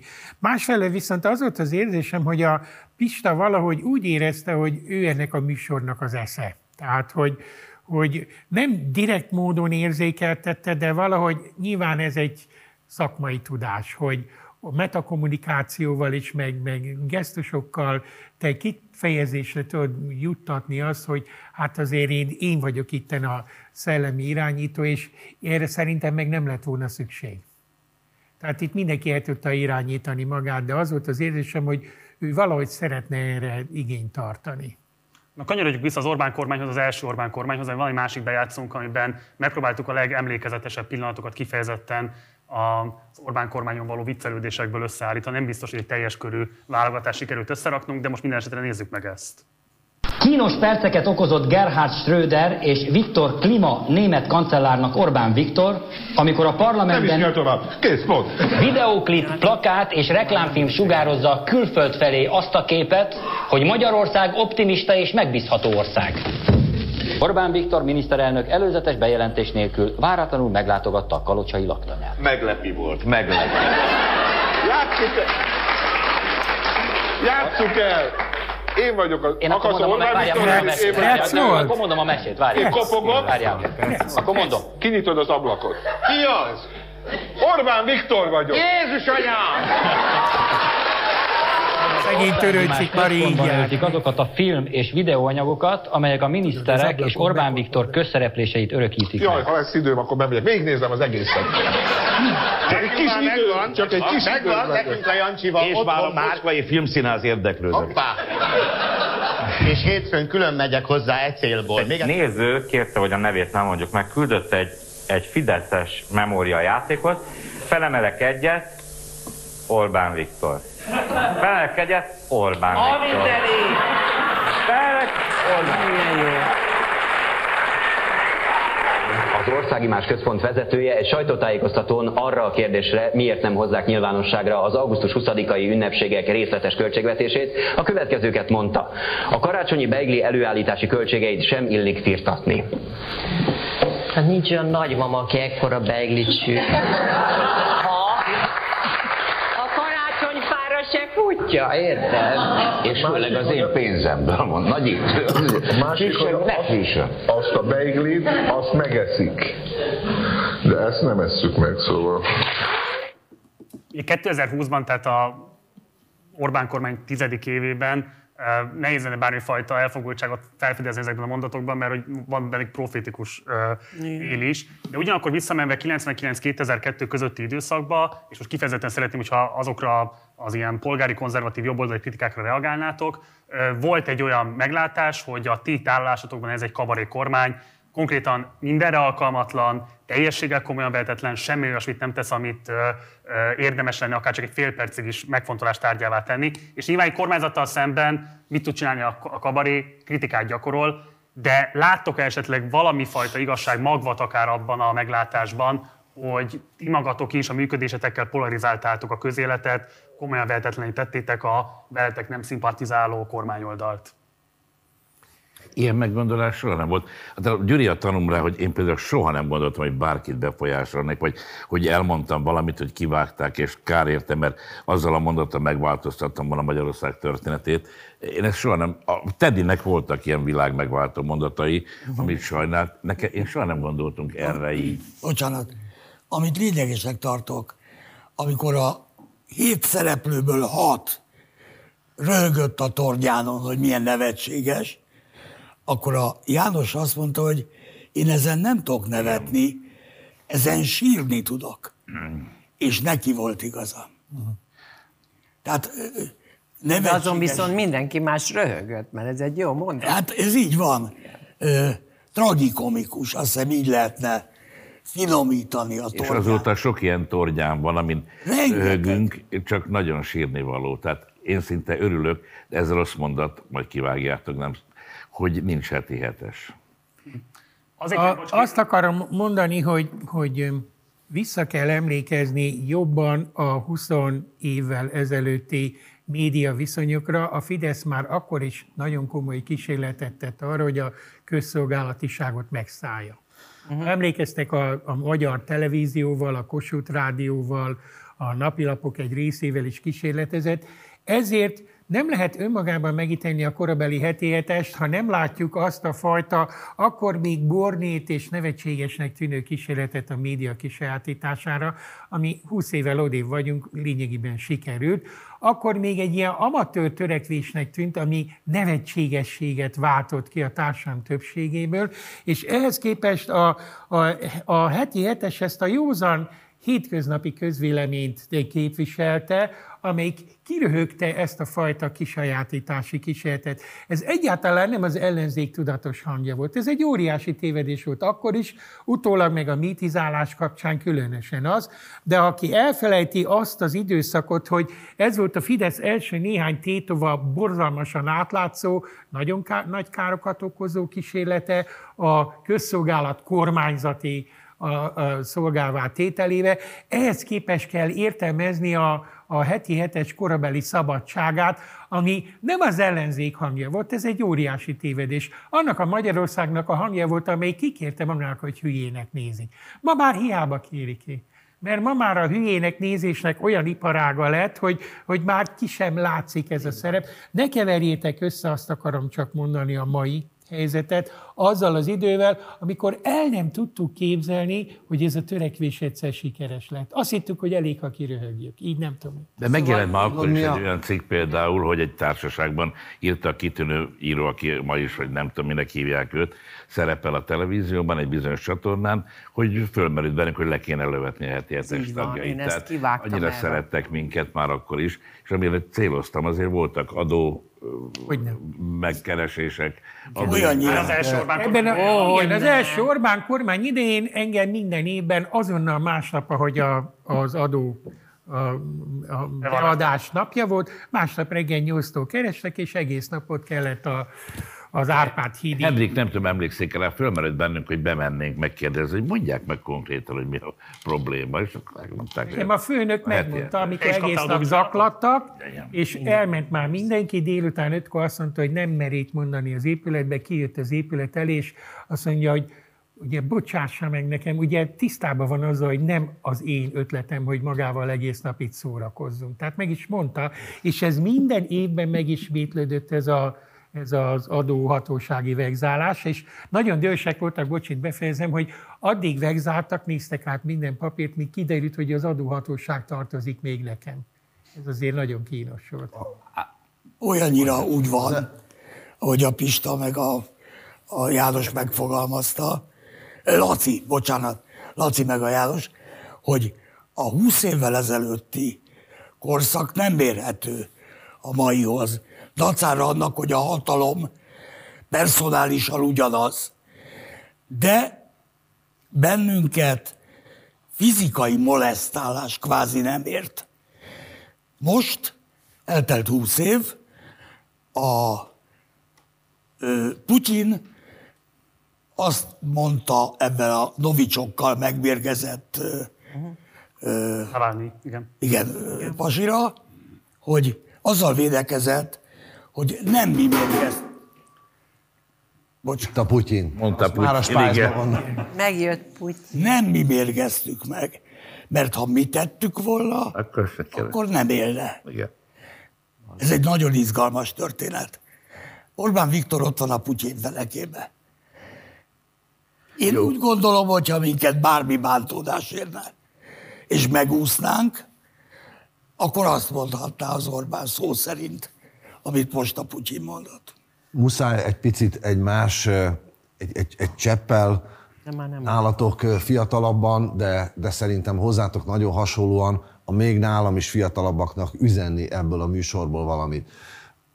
Ma, ma utólag nézve nagyon nehéz a mai fiataloknak elhinni, hogy többnyire nem Orbán korszak volt ebben az országban, és élnek olyanok, akik, amikor ez elkezdődött, ezen azonnal átláttak. Amit Orbán Viktor csinál, az nem egy nagy dolog. Ezt a szélhámosságot a világtörténelem során 1340-en megcsinálták és meg fogják csinálni. Az, hogy ezt ezek az emberek akkor világosan látták, és akkor még volt egy közvélemény, ami nem volt megszédítve, agyonnyomva, megvásárolva, eh, elijesztve, és még volt egy olyan korszak, amikor azt lehetett mondani, hogy Jézusom, bazd meg, ez egy csaló, ez hazudik, ez tolvaj, ez simlis, és ez, ez, és ez erről szólt egy este, vagy ez volt egy reakció, és ezzel lehetett röhögni, ez ma már egy kicsit ilyen aranykornak tűnik. Mert ma már ilyet senki nem mer csinálni. Mert ma már ez a szélhámos tolvaj többek között azért, mert nagyon kevesen mertek éveken keresztül így viszonyulni hozzá, annyira megerősödött, hogy ma már valóban félni kell tőle, hogy a Gyuri is mondja. Csak azért a fiatalok lássák már azt, hogy volt, volt olyan idő, és talán lehet megint olyan idő, amikor, amikor egyszerűen nem olyan nagy dolog az, egy politikus normális esetben miért olyan nagy dolog az, egy politikusok hülyeségére röhögni hangosan. Ez egy akkora sztori. Azt, azt, akartam mondani, hogy most december 18-a van, péntek reggel, borotválkozás közben ha- hallgattam a, a reggeli Orbán interjút, interjút, hát mindegy. Szóval Megnyilatkozás. Isten- Isten tiszteletnek Ez, ez valami egészen borzasztó nekem végighallgatni, aki annak idején tizenvalány évig minden csütörtök reggel reggeli krónikát vezettem, és csináltam az interjúkat, politikusokkal vitatkoztam. Szóval ami borzasztó, hogy a fiataloknak azt tudnám mondani, hogy például az én 16 éves unokám, aki, aki Amerikába akar menni egyetemre, között, hogy ebben az országban egy percet nem akar élni. Ő angol, spanyol lapokat olvas, csatornákat néz, és azt mondta, hogy ezt ő nem. Egy, most itthon van, de ahogy tudja, most kanadai ösztöndíjas volt, megy Amerikában. Neki ebből elege van. A másik része, hogy, hogy annak idején a demokratában, nem emlékszem, a Lőcsé Gabriella, vagy a Sesták Ágnes, nem tudom, azt írt, hogy a heti hetesben én vagyok a legveszélyesebb, meg keresztlóg a nyakamban. Na most ezt, ezt, ezt leírta, és, és úgy, úgy elgondolkodtam rajta, hogy most ezzel nekem akar üzenni, vagy kinek akar üzenni. A másik része a dolognak az, hogy az elején említettem, hogy 99. szeptemberében kerültem az RTL-hez, előtte a Királyi Televízióban a Betlennel felváltva csináltuk ezt az esti elemző műsort, és akkor közöltem, hogy én ezt nem bírom idegileg, én innen elmegyek. Az akkori elnök háromszor hivatott a Szabó László Zsolt, hogy hát ennek ez politikai jelentőségű, hogy ezt nem, ezt gondolja meg, és amikor szeptember 1-én átmentem az RTL-hez, azonnal jött az APEC, azonnal, és így jöttek, hogy elnézést kérünk havasúr, ez házi feladat. Amikor a Grespik per volt, a személyiségi jogi perekben a bíró mindig azzal kezdi, hogy milyen jövedelmi viszonyai vannak, mert általában pénzbüntetésre ítélnek, és keresztül mennyi a havi jövedelmem. Na, ne haragudjon, most január-február volt, mit tudom én, hát nem tudom, a könyvelőm tudja, mit tudom én, talán, mit tudom én, havi 500 ezer. Grespik felugrott, nem igaz, sztár, milliókat keres. Mit tudom, azon. Másnap, nem másnap, de azon a héten megint jött az APEC. És csak kizárólag mit néztek? A személyjövedelem adóval kapcsolatos dolgokat. És arra gondoltam, hogy annak idején a Kádár rendszerben fel nem merült bennem az, hogy én mit jártatom a pofámat, a Jurta Színházban vezettem vitát, meg most nem akarom itt a hőst előadni, de nincs, nem volt nekem félelmem, hogy most engem vegzálnának, vagy mit tudom én. Szóval egyszerűen, egyszerűen döbbenet, és ha, aztán most, most már hagyjuk, hogy amikor a vonakönyvet megírtam, utána mit műveltek, az most egy másik történet. De valami egészen elképesztő. Tehát elképzelni nem tudtam, hogy egy ilyen világban fogunk élni. De bocsánat, az első boldog négy év és a mostani boldog korszak, amiben élhetünk, közte volt négy év MSP SDS kormány is. És mindig az a vád ért minket, hogy bezzeg őket nem. De bezzeg őket ugyanúgy, amikor ők voltak hatalmon. Szóval ez, egy, ez emberek emlékezete a tényleg a nullával egyenlő, vagy Nem a, hallják meg. az aranyhaléval egyenlő, mert az maradt meg, hogy mi, mi csak azt a csodálatos kormányt, hát eszembe nem jutta, hogy őket. A... Nézzük meg, mert bocsánat, ennek a kormánynak volt még egy emblematikus figurája, és akkor oda majd sződ belekérlek a gondolatodat. Még ugye szeretnék- van egy bejátszónk róla, ma már nem él, de ugye nem lehet beszélni az első Orbán kormányról Tornyán József személye nélkül. És akkor nézzük meg azt, hogy mit állítottunk össze róla nektek. Tordján az Antarktisz kivételével egy év alatt körbeutazta a Földet. Sírnak a pókák. Tordján József Ah, itt már, itt már, itt mindjárt más a helyzet. az FTC-t ért vádakra válaszul kijelentette, Ha én nem tettem volna meg mindent a megmentésük érdekében, ma már egyszerűen nem lenne Fradi. És a világot hat nap alatt teremtettem. Tornyán József. Kossuth Rádió vasárnap. Nem, már nehéz lesz. De... A mezőgazdaság helyzetét értékelve a következőket mondotta. Ami 2000 első fél évében történt, az szinte megmagyarázhatatlan csoda. Ez arra értette, hogy ő még mindig a helyén van. Ha Tordján doktorból mégis államfő lesz, az egyes egyedül Verebes Istvánnak lesz köszönhető. A független kisgazda, földmunkás és polgári párt küldött gyűlése egy egy ellen szavazattal és két tartózkodással Tordján Józsefet javasolta köztársasági elnöknek.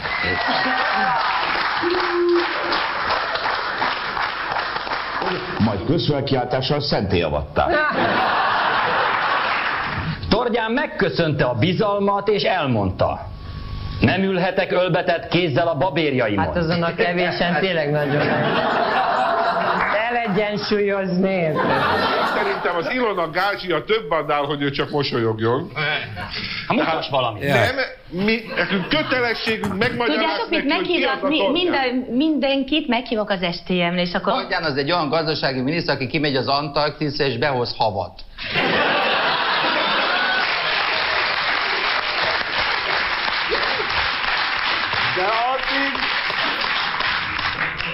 És a másik, hogyha nekünk ne lenne poénunk, ami nem gyakran fordul elő, tehát ihlet hiányos helyzetben, most már tíz éve ő mindig kisegít minket. Tehát vagy egy fotó készül róla a hócipőre, amikor kijön a budiból, vagy bemegy. Tehát tulajdonképpen ő, ő nem egy olyan jelentékeny figura, őt mi, mi tettük nagyjá, és az a lényege, hogy egy bővített mondatot, aminek semmi értelme, 8 percig képes levegővétel nélkül mondani. Tehát ember ki nem hallja.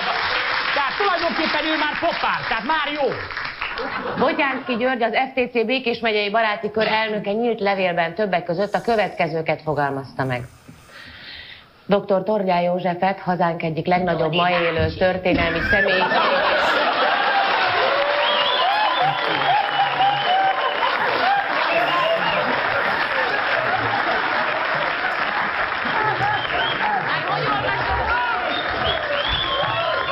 Meg a hír végét, és megmondom, hogy én miért nem álltam föl.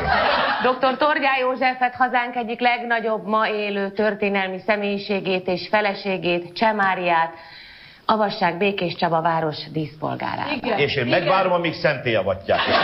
Szeretném neked átadni egy ehhez illő ruhát, majd, Nekem? amit akkor viselni kell. Igen, te, mint a legnagyobb magyar tordján fang.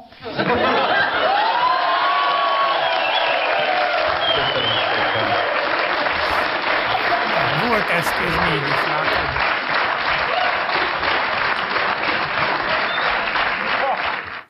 Megvan még a Póló János. Én nem tudtam nevetni. Párverésen mennyit érne, hallod? Én a Hoffin tudtam nagyon jól szórakozni. Én ezzel nem tudtam nevetni. Ezzel. Én nagyon szomorúnak tartottam, hogy, hogy egy ilyen ember ide kerülhetett ilyen pozícióba. Azóta is szomorú vagyok mások miatt, de, de nem Mit gondoltok a mából visszanézve a tornyán jelenségről? Azt bocsánat, talán elmondta, Kunce Gábor volt vendége a hetéltesnek, jellemző volt rá. Csemária úgymond, hát kolléganő volt, ugye Pécset volt ő délutáni szubrett, tehát a két előadás volt, akkor ő volt délután, este meg a igazi volt, de hogy nagyon szerették őt a színházban, tehát a, a tornyát is bejárt, de nagyon kedves volt. Kunce Gábor története, amit elmondott, hogy találkoztak a parlament folyosóján, Torgyánnal mondta, hogy kérlek szépen Gábor kell, mert akkor beszélünk, majd Katika remélem jól van, neked is jó szó, és közben közeledett egy tévéstáb. És jöttek, jöttek, jöttek, és ez csak a tornyán szólt, egy pillanat, bocsáss meg, kérem, megmondtam a belügyminiszternek, azonnal le kell mondani a infernális, amit köszönöm szépen. Na, Gábor kell, akkor Katikával meg kell besz... Ez volt Tordján József, egy szerepjátszó, de És ebbe tudod mi a gyönyörű? Hogy ezek még amatőr szélhámosok Igen, voltak, akik nem hitték el azt, amit a népnek hazudnak. A torgyámba, ha nem is tette meg, volt még egy kikacsintás, Igen.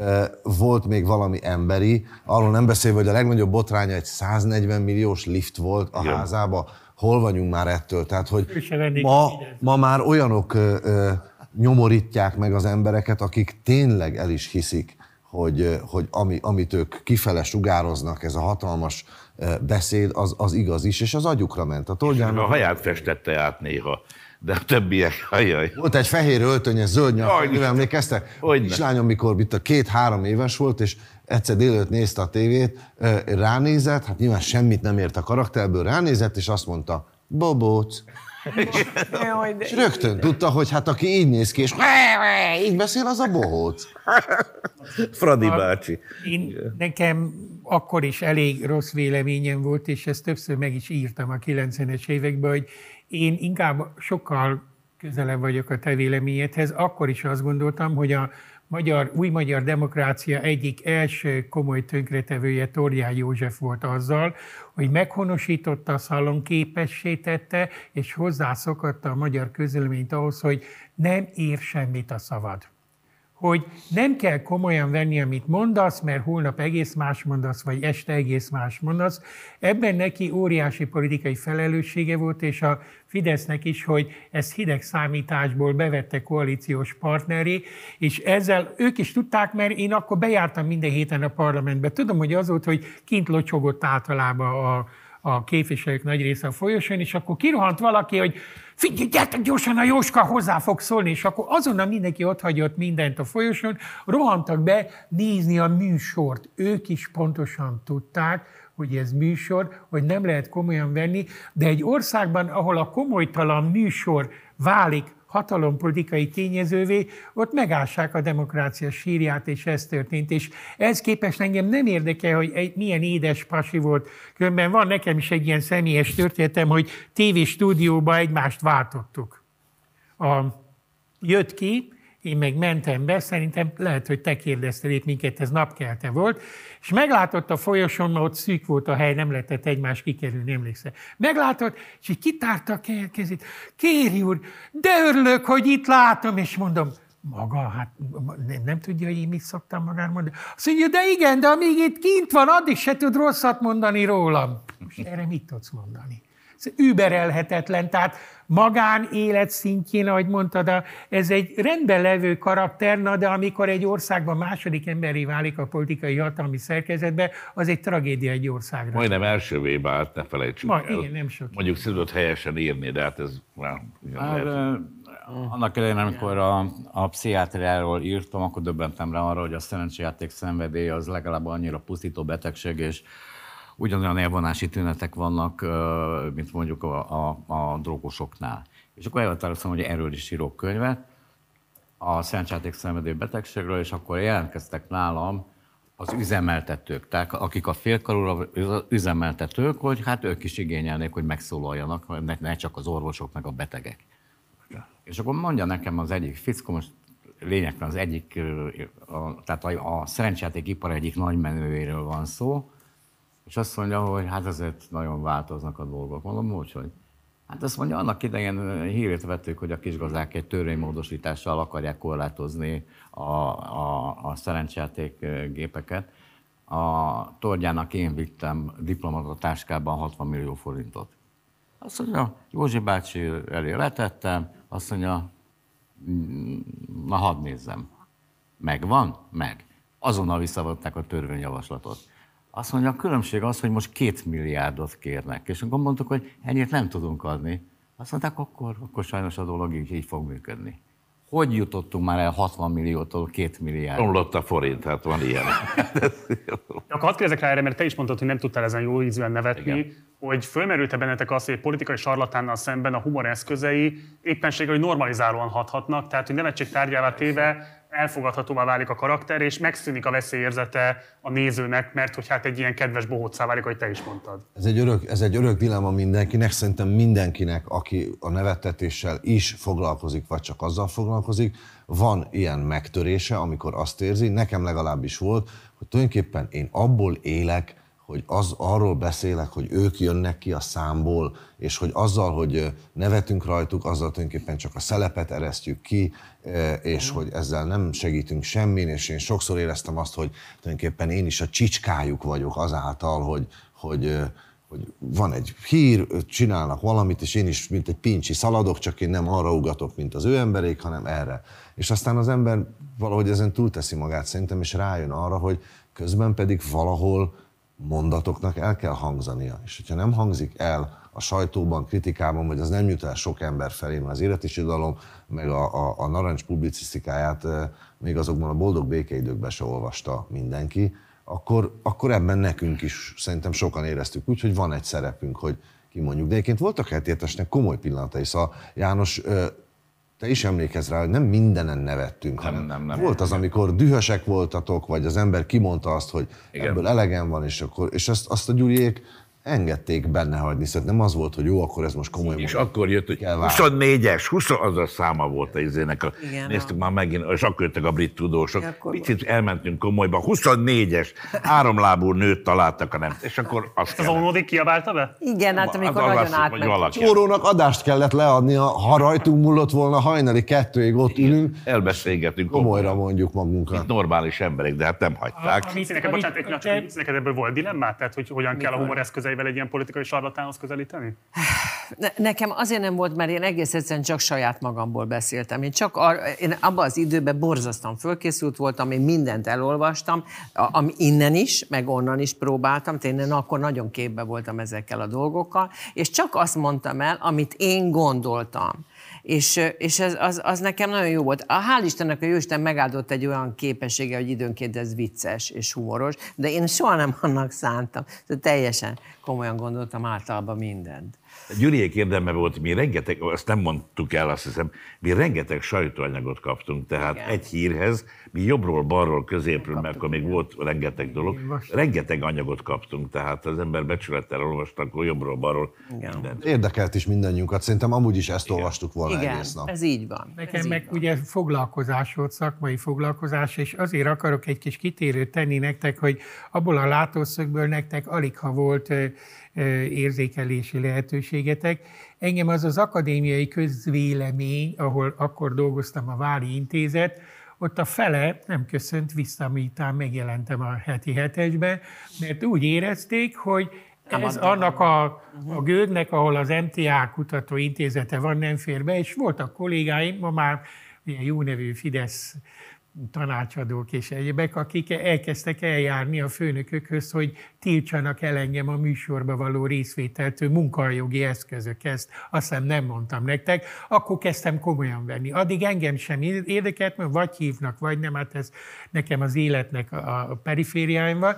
De amikor ezek az emberek elkezdték ezt, ezt a fajta akciót, hogy aztán persze ez megbukott, mert még voltak normális főnökök akkor, kezdtem elgondolkodni azon, hogy mi lehet itt a baj. És azóta egyre inkább értem, hogy egyetlen hatalom sem szereti a humort. Ez általában így van. De a hatalmak között is különbség van. Van, amelyik nem, hogy nem szereti, nem is érti, és ezért gyűlöli. Hmm.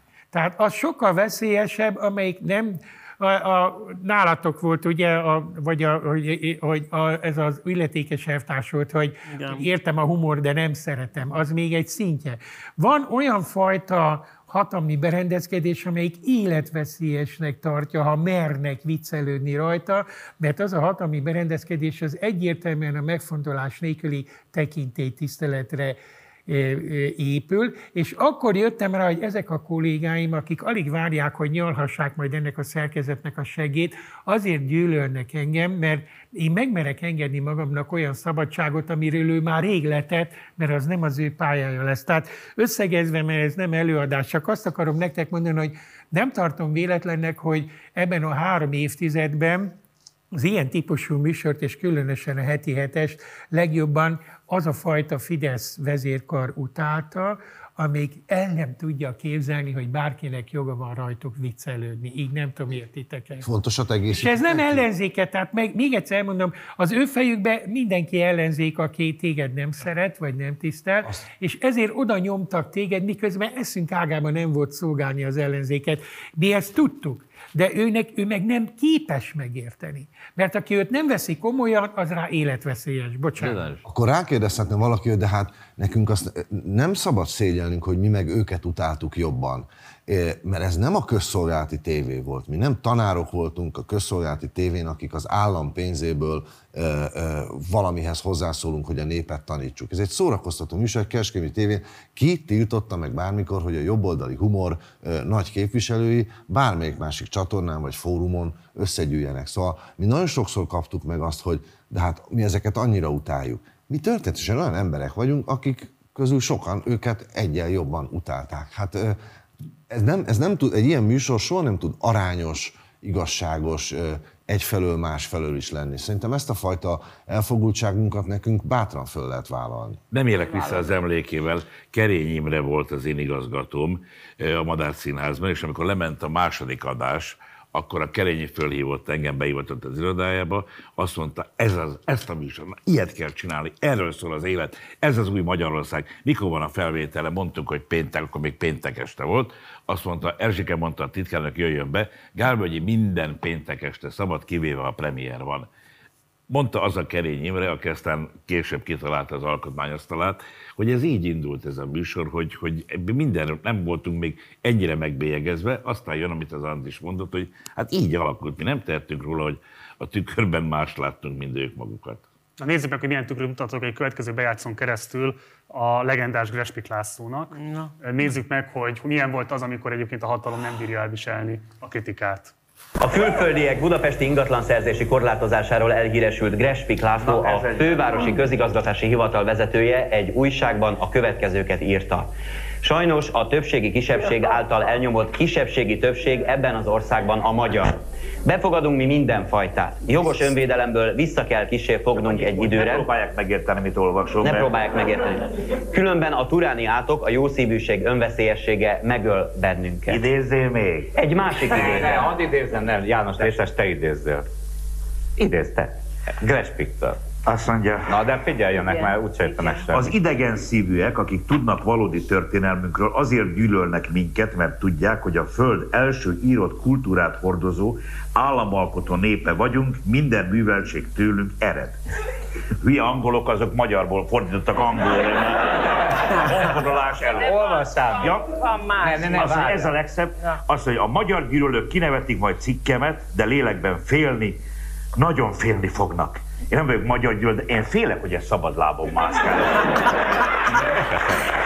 Ó, Istenem, téged nem tered be. De azért De vigyázzatok, mert ez a főpolgármesternek a főnöke, jól mondom? Jól mondott, közül, Igen. na, milyen hivatalvezető? Közigazgatási. Közigazgatási hivatalvezető, minden jegyző főnöke. Ezt figyeljék. A Kárpát-medence megszentelt hely, a földanya kisugárzása itt jelöli ki a világ közepét, a pólust, mai nevén Pilist. Dobogók közelében található meg a földgolyó legnagyobb földsugárzási keresztpontja. A Szent Koronával Jó, szellemi kapcsolat... A Szent Koronával szellemi kapcsolat vehető fel, a korona leginkább Visegrádon érezni jól magát. Az emberi faj DNS-ének adott hosszegységén két-három Szilvánus szavarodása van, míg a magyarnak és a japánnak zárójelben, akiket távoli rokonok vagyunk, a. Ami megegyező a Siriusról a földre jövő fény megcsavarodási számával. Na most ez az ember teljesen nyilvánvalóan abnormális. Én mondtam, hogy abban. de várjál, minden ilyen, minden ilyen dumának kell, hogy legyen egy poénja. Várjál, a poén a következő. Ezt az hogy ezt nem ember. Várjál, várj, ezt nem bírtam meg. ezt az embert Stumpf István javasolta Orbán Viktor miniszterelnöknek. És ő el is Hogy- fogadta. És elfog. Ez a vicc. De Ez az a döbbenetes gyerekek, hogy most már Basszus. ez ilyen népjólét, és nem kellett még akkor a tíz parancsot nem használták gyógyításra. Azért ez fejlett. Szóval az, az, ez, tudod, ez az embert a barátjáról, tudod? Hát ez őrület. De honnan jutottunk el ugyanaddig? De még akkor röhögtünk. Ma már napi hír. Ugye ez meg a, tehát a felolvasott cikknek egy jelentős része az idézet volt az ő eredeti cikkében is. Hát hogyne, És aztán egyébként ezt ugye tisztáztátok is a bíróságon. Nem voltam, csak ők. Már aki De, volt. de, de, nem, de nem azért jelentett föl emiatt, mert úgy látszik, én ezt mondtam, hogy nem tudom. Abnormális. Abnormális, igen. Kölcsönösen Hát, hogy- gyümölcsöző volt a viszonyatok vele? Kimondhatjuk? Én nagyon nehéz helyzetben voltam vele, amikor már én is, szóval ne, hát a fiamnak óvodás csoporttársa volt az ő fia. Wow. Egyszer csak oda költöztek a Pozsonyi út környékére, hiszen egyébként valószínűleg Pilisben nagyon nagyok voltak az ingatlanárak eh, a Szent Csakránál, és akkor hát a második hely, ahol egyébként ez a Szent Korona úgy igazán a, át tudja adni az energiáját, az az Újlipótváros. Hát eh, ezért A aztán, Schwarz. Ezért aztán oda költöztek, és akkor a fiamnak az ovis csoporttársa lett. Eh, Fia, aki olyan kicsit elesett volt, és, és ő volt az új fiú, és eh, hasonlított is nagyon kül- Apjára. külalapilag is az apjára, Igen. és ezért aztán különös szeretettel viszonyultunk ö, hozzá. Csak engem ez így összezavart, mert láttam néha ott, nem tudtam ezzel mit kell csinálni. Én nagyon büszke vagyok rá, hogy ezt a fiamnak például soha nem mondtam, vagy szerintem a mai napig se tudja. De az a, lehet, lehet, hogy ez volt az a jobboldali humor, amit, amit mi hiány, hiányoltunk. Lehet, hogy mi, mi soha nem vettük észre, de ezek humoristák, és megcsinálták Na, de hát ő jelentkezett. heti hetesét, csak mi komolyan vettük. De jelentkezett. Igen, és volt, volt. Szerepelni. Igen, ez, az, egy, ez, az nehéz Na, pillanat. akkor mondtam, hogy én nem jövök. Nehéz pillanat. De egyébként a Grespik is még az a, azt még kicsit a tornyához sorolom, a, a, a, még egy picit a valósághoz legalább egy, egy, egy konnektorral kapcsolódó pszichopatának, a, aki még nincs, nem olyan hatalmas és nem olyan, az egy feltűnési viszketegségű, komplexusos, kicsit autisztikus, de szerintem mélyén a, a lelke burkán belül talán jó szándékú ember volt. És azt kellene látni, hogy amikor ezek a torgyánok, grespikek még igazán nem kapnak sok pénzt, hatalmat, teket, sajtót, akkor még nincs velük nagy baj. Akkor egy-egy ilyen perrel elmegy. De amikor ezek a típusú emberek kerülnek aztán valódi hatalom közelébe, akkor, akkor nagyon ilyetten lehet. De valakitől kerülnek vala, valódi Azok, akik viszont nem ilyenek, hanem nagyon cinikusan használják ezeket. Én csak azt akarom mondani, hogy oké, okay, Grespik, Tornyán, jó. Több mint 20 évig laktunk a Szabadsághegyen, egy hatlakásos társaságban, akkor a kertünk volt, mint nem tudom én, egy, egy angol park. Kettő Eh, angol A, park. vo- a Budapesti Hatuknak, Pártbizottság, hát nem Budapesti nagy Pártbizottság volt első titkára, akkor már az Arhangelsk magyar-orosz olajipari vállalatnak, vagy vállalatnak volt a vezérigazgatója. Volt minisztériumi államtitkár, volt ilyen-olyan vezérigazgató, nem volt köztük Fideszes. Ám de összehívták a, a társasházi közgyűlést, egy napi rendi pont volt, felemelték a személydíjat, elég nekünk egy kuka, vagy legyen két kuka. Következő. Ki volt írva, hogy kinek mikor kell havat ö, takarítani? Egyedül én voltam kiírva, mert mindenki azt mondta, majd a sofőr elhányja a havat. Meg te vagy a havas, hát. Világos. Akkor egyszer én hívtam össze a közgyűlést, hogy nem lehetne-e a kaput távirányítóval kinyitni, becsukni, ahogy Kisrossziban is van nálunk, azt mondták, miért? Kiszáll a sofőr, kinyitja, becsukja, mi ez a probléma? Amikor ellopták a Mercedesemet, mert kiszálltam, hogy kinyitom az ajtót, beugrott, az- állítólag egy ukrán volt, beugrott, elvitte az autót. Másnap összehívták a közgyűlést, hogy legyen mégis távirányító. De ezek nem fideszesek voltak. Én hozzá kell tennem egyébként, most volt egy kis Gyula nevű munkahogyi miniszter az Igen. első osztályban. Igen. A, akkor Kis gazdapártból jött. igen. kerestem lakást, és hát mondom, végül a Szabadság egyen. Került. Így van. Szabadság egyen kötöttünk itt, de előtte megnéztem a, egy, egy lakást, igen. Megnéztem egy Gondoltam, lakást, Ettől abba hagyod. megnéztem egy, egy lakást, Már nem is hiányzik a Teddy. és, és, és végül nem vettük meg a Kádár villától 100 méterre. Várj, de hova, hova megyünk? Jaj, édes. Láttam, láttam, hogy állott egy autó, miközben rengeteg garázs volt, állott egy Volt autó, ajtó? és a teteje tiszta hó volt. Tehát betemette a hó. És mondom az eladónak, aki, a, aki hogy mondom, ki ez az autó? Ez miért nem áll be a garázsba? Hát azt mondja, ez a kis Gyula miniszter úré. Én csak annyit tudok róla, hogy ő volt az első ügyvéd, aki munkanélküli segélyt vett fel, és miniszter volt. Eh, Kapott ott egy lakást, tehát a kormány küldte a lakást, de fizetni kellett volna havi 3000 forintot mondjuk a garázsért. És azt mondta, inkább kint álljon az autó. Na szóval Grespik. Visszatérek Gespik Lászlóra, tehát hogy az nem kérdés, hogy a közéleti karrierjén nagyot löktetek, és kíváncsi lennék, hogy arra a kritikára hogyan reagáltok, mi szerint az nem kérdés, hogy, hogy, hogy hát, joggal volt a, a, az éjszelődéseteknek a tárgya, de hogy rajta keresztül volt egy olyan megbántottság érzés a polgári konzervatív jobboldalon Magyarországon, hogy itt a Grespikkel azonosul mindenki, aki egyébként oda szavaz, és hogy ezzel ők maguk is megbántva érezhették magukat. Ezzel az érzékenységgel akár találkoztatok-e személyes viszonyaitokban, ö, találkoztatok-e ezzel a kritikával, mit reagáltok erre? Nekem volt, hogy jöttem ki a Lukács utcából, és akkor megállt egy pali, azt mondta, oda köpött elém, azt mondta, ilyen műsor a heti hetes. Igen, Én megmondtam, hogy az édesanyjáról érdeklődtem, hogy mi van, éle még. És ezen meglepődött. A köpés az, az gyakori volt. Gyakori volt. Az gyakori volt. A köpés elétek, vagy rátok? Nem, rám nem, nem ment, elég Ezbe ment. előtted. Elég Hozzáteszem, hogy nálam volt a legritkább, ami egyáltalán nem De azért, mert te későn Két méter vagyok és 100 kiló. Egyszer velem is volt olyan, hogy egy kocsiba ültem a gyerekekkel, amikor valaki elkezdte mondani, egész addig, amíg ki nem szálltam. Szóval azért a tedivel, tediben nyilván könnyebb belekötni. Amúgy jobban meg is érdemli néha.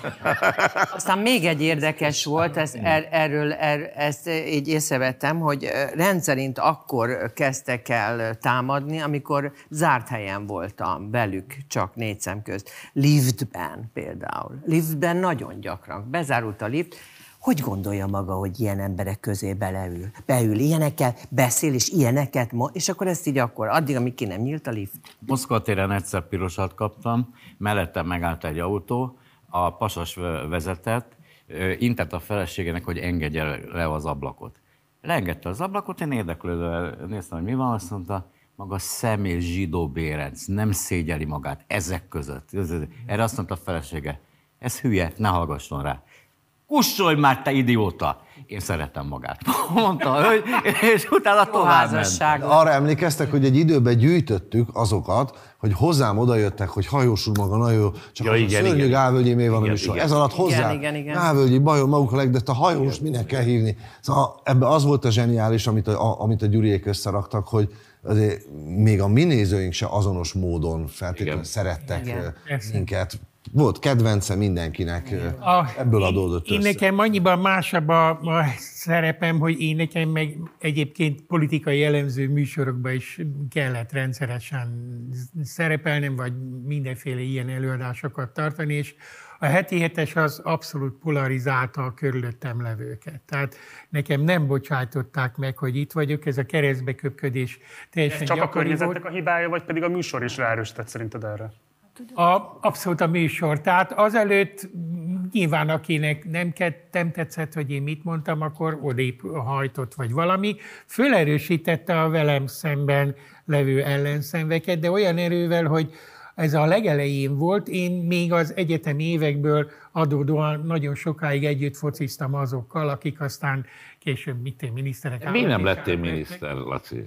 E, Ezt egyébként megkaptam. A, az egyikük az azt mondta 2000 körül, hogy a kéri azért van a heti hetesben, mert nem vettük be a kormányba, és így Jaj, néztem, hogy István, mit gondolsz, mi a túrónak kellett volna tudjuk, lennem ott, ahol egy államtitkár? Szerinted, De aki ennyit beszél, akar- azt, fe- azt, azt Nem ezt akartam én mondani, hanem ugye együtt fociztam velük, még, még első kormány idején jártak focizni. Az nagyon jó volt, hogy egy idő után a kabinetfőnökeiket küldték maguk helyett, mert nem értek rá. És az egyik ilyen államtitkár gyerek, a, amit nem volt szokás eh, amatőr pályán, utánam rugott és összerúgta a lábamat. Ez, ez teljesen szokatlan volt az, azok között, akik 10-20 éve együtt játszanak, és mondom, ez mi volt? Azt mondja, heti hetes, mondta ez a srác, aki akkor már államtitkár volt, hogy így tudatosították bennem azt, hogy a foci pályán sem bocsátjuk meg neki. Jó, hogy nem a vesédet rúgták le, örülj neki. Tulajdonképpen A humános. Gyurihoz fordulok igazából, volt, mert hogyha most, amit a Kéri elmesélt, abból is az rajzolódik ki nekem, hogy ez már akkor egy probléma lehetett Igen. számotokra. Már akkor szembesítettek ezzel a váddal titeket. Fölmerült az a műsor szerkesztése forá- során, hogy valamilyen módon ezzel kellene kezdeni valamit, mert ilyen viszonyokat termel Hát ki a jöttek ajándékok, Gyuri, a vödör szartól kezdve. Hát a- az első évadban hét vödör szart küldtek postán, megcímkézve, hogy kinek melyik. halas vödörben, nem? Egy, ezt Ah, ilyen köt- kötetet. Halas, halas, hogy hívja, ruszli. Ruszlis vödörben. Ruszlis vödörbe, névre szólóan, ez volt egy nézői kritika. De ilyen szarokat nagyon sokat kaptunk. Dicséretet és otromba megnyilvánulások tömkelegét. De hogy gondoltam erre, hogy mit kell kezdjek vele? Semmit. Semmit. Ezt én kritikának vettem. Neki Főszerkesztőnként ez nem egy ignoráns álláspont? nem, nincs vele dolgom. Nincs vele dolgom. De miért nincs? De a cél, tehát olyan értelemben van, hogy bemutattuk a hétvödör szart. Tehát eljuttattam a nézőköz, annak az egy nézőnek az őszinte megnyilvánulását. Több dolgom nincs vele. Hát mit, mit, mit, ne haragudj, mit kezdek? Azért annyit szeretnék hozzátenni, hogy ugye van a televízió, vannak a nézők, akik vagy írnak levelet, vagy nem, vagy köpködnek, vagy virágot. De éppen végignéztem, nincs itt senki azok közül, akikkel haknisztunk.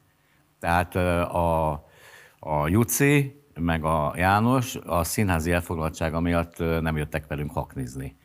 Ja, nem. Emlékeztek. A Verebes, a Farkasházi, a Bajor meg én, így, így.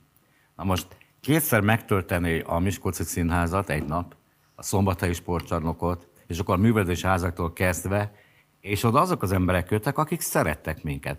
Ha ti is ott lettetek volna, akkor éreztétek volna, de mindig játszottatok. Miskolcon voltunk speciál, most, hogy mondod. Igen, igen, igen. igen. Igen, na mindegy, mondom, a Bajor, Verebes, Farkasházi meg én. De jó, azt hitték, És ott- hogy mi is leszünk. Tehát... Igen, nyilván. Igen, igen, a igen. csalódás, És hogy- ott, ott valóban azok jöttek el, akik megvették a jegyet, akik valóban, valóban szerették a műsort. Ott nem volt se, hogy megdobáltak volna minket, mit olyan almával. Nem, vagy- hát Azért a Marci föltett egy kérdést, amit nem akartunk meghallani.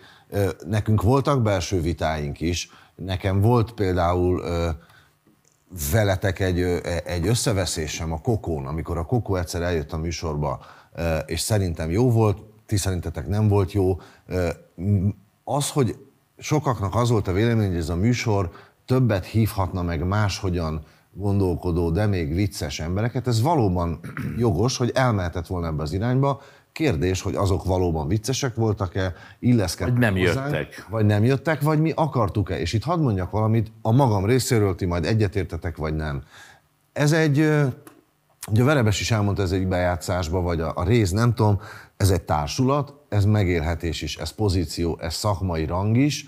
Azért azt gondolom, hogy ez is belejátszott, és szerintem ebben semmi szégyelni való nincsen a showbizniszben, ahol ha kapok egy szerepet, mert abban jó vagyok, és szeretnek a nézők, és a kollégáimhoz tudok viszonyulni, akkor vigyázok arra a pozíciómra, és nem akarom, hogy oda más is jöjjön. E, De én azért összességében visszanézve azt gondolom, hogy lehetett volna a hetietesnek egy olyan iránya is, alakulhatott volna úgy, hogy sokkal több ö, máshogy gondolkodó embert hívunk. Én se feltétlenül akartam volna ezt. Lehet, hogy történhetett volna így, lehet, hogy akkor nem lett volna ilyen népszerű vagy vicces, Igen. és nem is hiszem, hogy ez lett volna a dolga. Nem szerették már, népek nem szerették, tulajdonképpen így, így temetődött ez el abba az Még, irányba. még egy valami volt, bocsánat, hogy kérek, hogy, hogyha emlékezzetek vissza, olyan vendég volt, aki vagy kuka volt, vagy rossz volt, vagy nem találta magát, akkor nekünk, főleg itt a jobb oldalnak, nagyon rá kellett a bajorra durrantani, hogy valahogy meglegyen a műsor, mert nagyon néztük ám az óránkat, hogy mikor mondják azt, hogy vége van, mert, mert kiesett egy szem. Tehát azért nagyon nehéz volt beülni abba az oldalba, úgyhogy az Muszáj, val- valamit muszáj mondanom, mert, mert lehet, hogy nincs igazam, és akkor vá- vágjátok ki. Tényleg ezzel csak a cenzúrával kapcsolatban. Lehet, hogy nem volt, nem volt kézzelfogható, ez valóban, ez lehet. De azért, Gyuri, azért gondolkozz el azon, hogy végül is te nem kaptál műsort aztán. Semmi mást.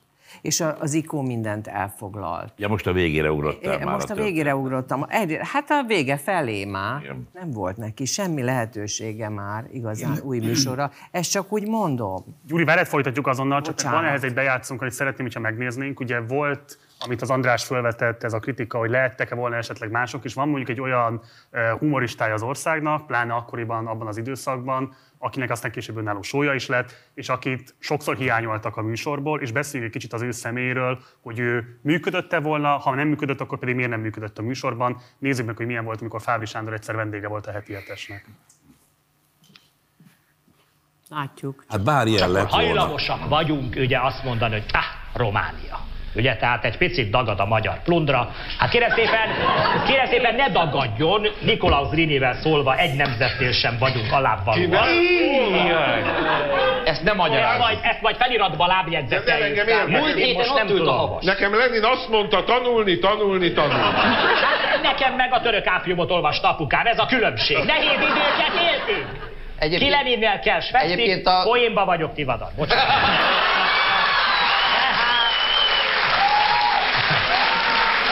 Tehát ne tessenek azt gondolni, hogy a havas, a havas rövidebb volt. Visszasírjuk még a havas gyereket. Ne tessenek azt gondolni. És ezt az embert a velebesen mi szabadítottuk a tévére. Névfrontot kéne most lassan a- alakítanunk, de ezt csak mondj annyit. Kortyoljatok a teából, jó? És addig én, addig én lezavarom ezt Nincs az annyi egyébként nem teá. túl hosszú mondandómat. Teát minékünk, teát.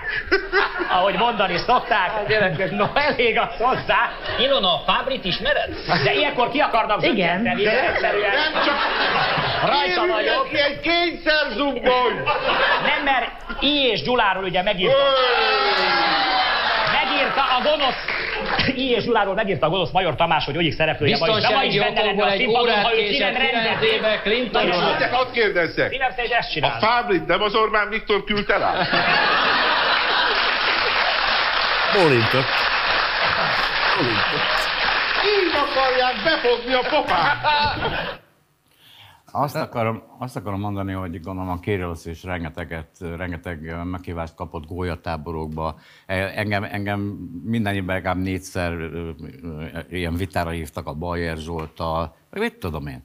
Egy alkalommal a Miskolci Egyetemnek van egy politológia professzora, és meghívott, hogy vitatkozzak a Farkasházi, vagy Farkasházival, a Fábrival. Ábrival. Volt még ott egy meghívott, most nem akarok hülyeséget mondani, de szó se jutott.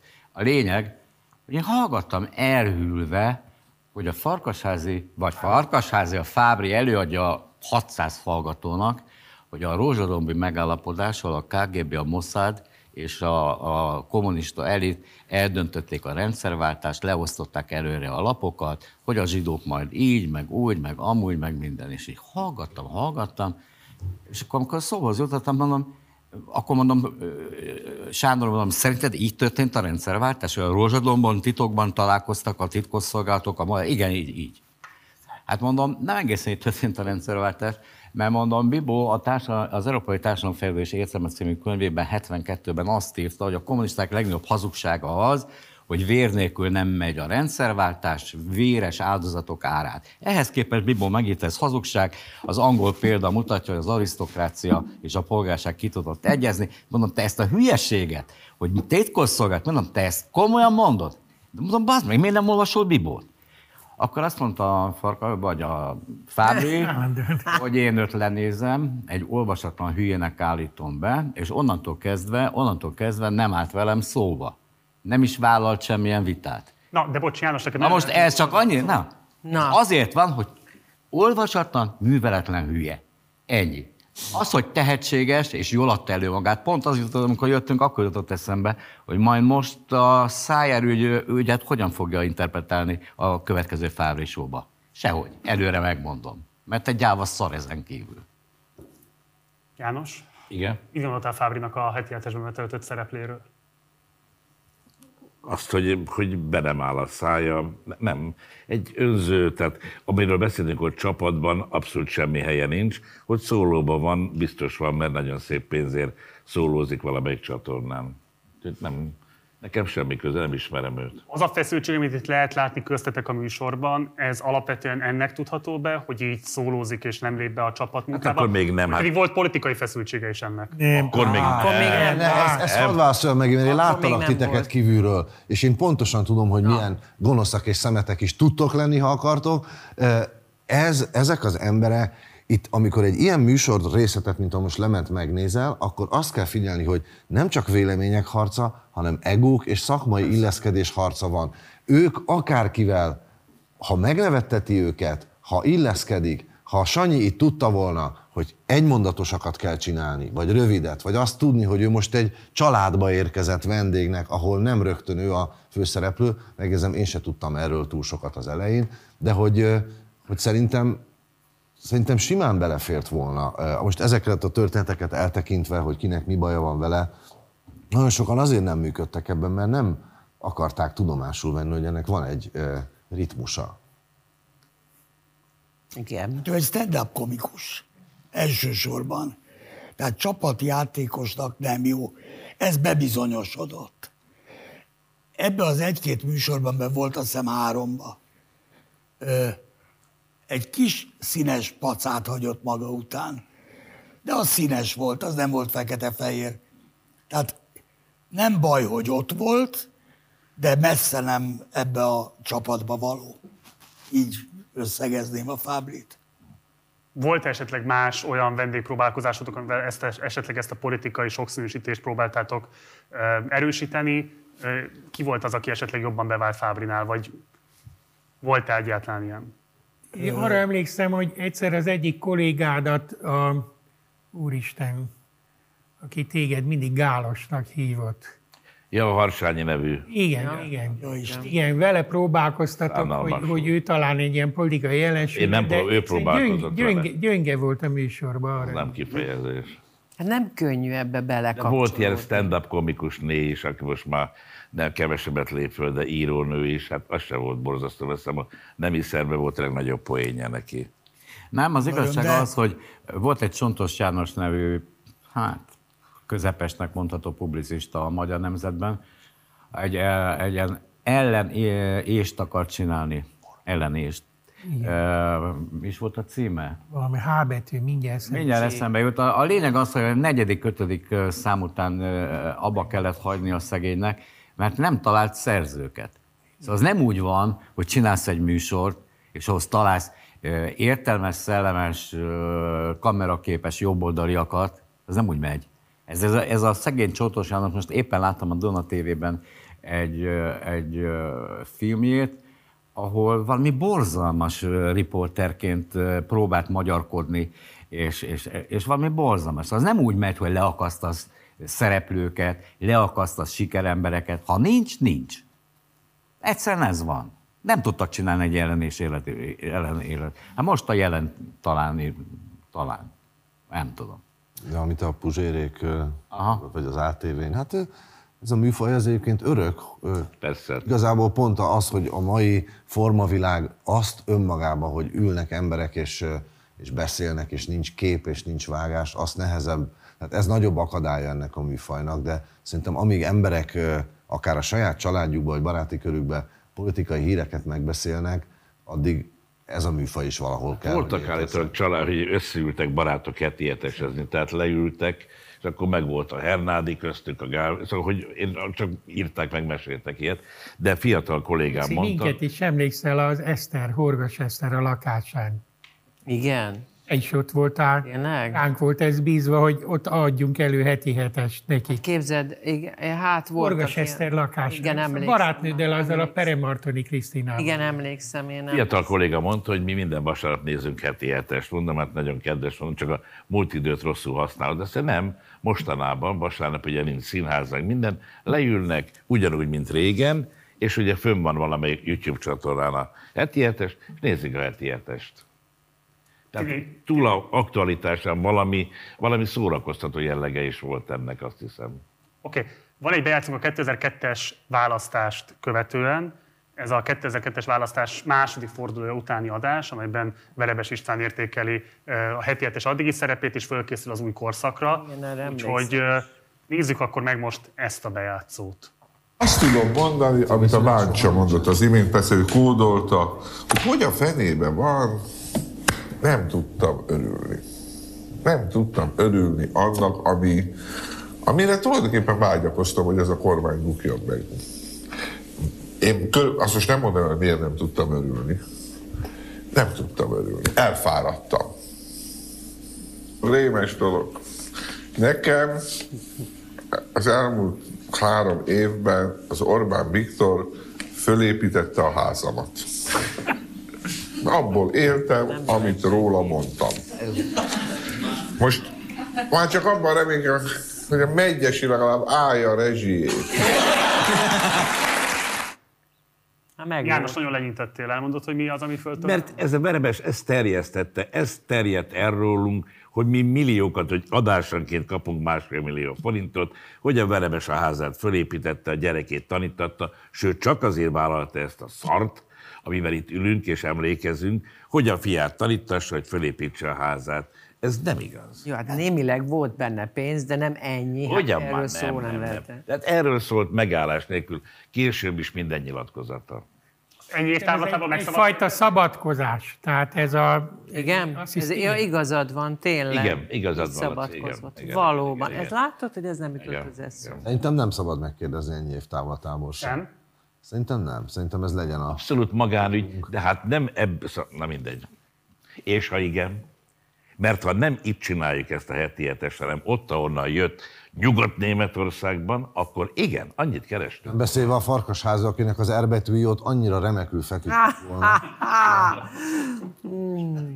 Egyébként csak hogy megjegyzem, hogy a csatornának rengeteg pénzt kerestünk mi ezzel. Ezt akarom mondani, hogy hát közben ez, ez 100 millióban mérhető. Mond, mondok egy példát. Számára. E, amikor az első Big Brother volt, az első, volt egy olyan szabály, hogy aki kiesik, annak egy kívánságát teljesítik. Az első ö, szereplő kiesett, egy fiatal lány. És az volt a vágy, hogy velem találkozom, mert én vagyok a példaképe. Elmentem a, a TV2-be, három percig voltam ott, kicsit rizsáztam ezzel a lányal, másnap az árpa felhívott, te emlékszel, Én. berendelt, azt mondta, hogy élet-halálharc folyik a való világ és a Big Brother között, már építik a való világ villáját, holnaptól te ide nem jössz. Úgy kivágott, mint a szalt az árpa. Az más kérdés, aztán pár hét múlva már telefonált, hogy hát a, di- a nézők azt szeretnék, hogy izé, menjek már vissza, meg ne izéljek meg, nem tudom. Egy perc alatt kirúgtak. Most ezzel csak azt akarom mondani, hogy az RTL-nek ez egy fontos műsor volt, meg, meg, meg, meg, meg, meg úgy egyáltalán a személyünk is fontos volt. Tehát az, hogy én elmentem három percre a TV2-be, és ezért kirúgjanak. Aztán más kérdés, mondom, hogy visszahívtak, de szóval valami egész elképesztő időszak volt ez. 97 őszén indul a kereskedelmi televíziózás, egy kis fáziskéséssel kezd az RTL. Nem tudom, emlékeztek-e különböző okokból. Tehát nem volt olyan nagyon nagy múltja még a kereskedelmi televíziózásnak, és eleinte mind a két tévé simán a nyugati televíziózásból levett bulvár TV panelekkel próbálkozott. Igen. Tehát nagyon közel vagyunk 99-ben a, a kereskedelmi tévék térhódításához. Ez volt tulajdonképpen az első olyan magyarnak tekintett, tudjuk, hogy licensz, de hát nektek is mondták a licenszadók, hogy ezt nem mernék megcsinálni Hollandiába vagy Németországba, hogy rábízzák a szereplőkre. Ezt a magyar néző magyar műsornak tekintette. És örülök, hogy a Gyuri mondta, ennek az első években két milliós nézettsége volt, meg két és fél milliós a sharing az egy időben tévét nézőknek, rendszeresen több mint 50 százalék, és vissza is jöttek, mert ez ugye este később volt. Tehát ennek nem szabad lebecsülni a jelentőségét abban a korban, amikor a magyar média világban nemzetiesedni kezdett a velejéig idegen gyökérzetű bulvár televíziózás. Ez volt az első olyan nagyon sikeres magyar műsor, tehát amit a nézők magyarnak gondoltak, senkinek meg nem fordult a fejébe, hogy ez egy nyugati licensz. Így nem tudom, érted de hogy ezért én is azt gondolom, hogy az RTL beágyazódásában egyrészt óriási anyagi haszon volt a műsor, másrészt magának a, a TV profiljának a megtalálásában is hihetetlen nagy szerepe volt. Fiatalok, az utolsó 45 perc előtt tartsunk egy cigi és... Szegő- Hány perc? Még 45 perc. Jézus Máriám. Ezért, ezért, ezért, ezért, ezért kapunk valami pénzt? Gyerekek, én, én, nem, nekem kérdezem. fél, én azt hittem, fél, én fél négyre hazaérek. Hát innen és, háromkor simán el tudsz még menni. Na de még- Háromkor el tudok menni? de fél négykor már ebédelni akarnak emberek, és még nem vásároltam. Tehát én, ez érdekes lesz. Na mindegy, akkor majd tele, legalább akkor hadd telefonálj. Mondták, hogy ez. Rásul, én már két órája itt ülök, és még bele se kerültem a műsorba. Jó, akkor mehetünk tovább, és akkor fél óra alatt Cigit. összehozzuk. Menjünk tovább, és fejezzük. Menjünk Jó, szerintem akkor nézzük meg azt, hogy megjelenik Hajós András a műsorban. Bácsik néniket cigire se engedtek ki engem? Csak meg, Nem. Hogy felhívjam azokat. Nem, mert neked jöjjenek? vásárolnod kell. Miattad vagyunk, hogy menjünk gyorsan. Itt halok meg miatt. És hát Nem akarsz volna. Na, nézzük meg akkor Hajós Valaki András. vásároljon be neki. Igen. Hajós András megérkezik a műsorba, és akkor nézzünk egy nagy ugrással egy fontos adást 2006 őszéről, amikor egy fontos konfliktus alakul ki közted és a szereplők többiek, több- többi szereplő között. Nézzük meg akkor ezt, hogy hogy nézett ki. Szellemi örökösöm, hajós András. Miniszterelnök úr, kérem mondjon le. Kövek csatája véget ért, elérkezett az idő a demokrácia legszebb vívmányához, a szavak csatájához. Azért jöttem a Hír TV-be, hogy beszédemmel segítsem a békesség megerősödését az utcákon és lakásainkban egyaránt. Azért a Hír TV-be jöttem, hogy itt mondhassam el először a nyilvánosság előtt, hogy arra kérem Gyurcsány Ferenc miniszterelnököt, hogy mondjon le. Azért itt akartam elmondani, hogy mindenki értse, mekkora tétje van a mondandómnak, és hogy elhiggye, őszintén beszélek. Én úgy gondoltam, hogy most van egy olyan véleményem, aminek nagyobb súlyt tudok adni, hogyha a Hír TV-ben mondom el.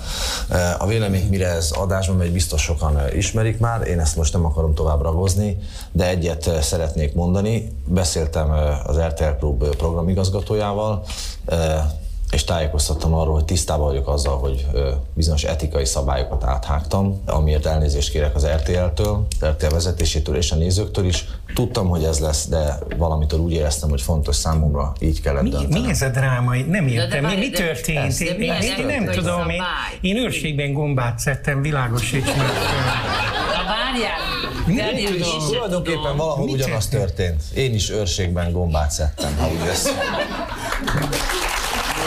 Miről olvastad be? Ja, azért olvastam be, azért olvastam be, mert a beszéd arról szól, hogy szerintem a miniszterünknek le kell mondani, és erre kértem őt is. És miért béke és Én a kosütére mindenki azt akarja is. Igen, Miért csak én arra gondoltam, hogy jobb az, hogyha, hogyha a demokratikus Hát ezt, hogy tízezeren eszközökkel... ezt akarják, ezt még se írnak beszédet. De én nem a több tízzel vagyok, és De nem akarok figyelj ide, én ezt elolvastam, nem láttam az előadásodat. De ma, most csak így a kivonatot. Előadásodat nem láttam, az lehet, hogy más hatással lenne rám, de ezt így elolvastam. És azt mondtam, hogy hát ebben mérhetetlen sok tiszta naivitás van. Miért?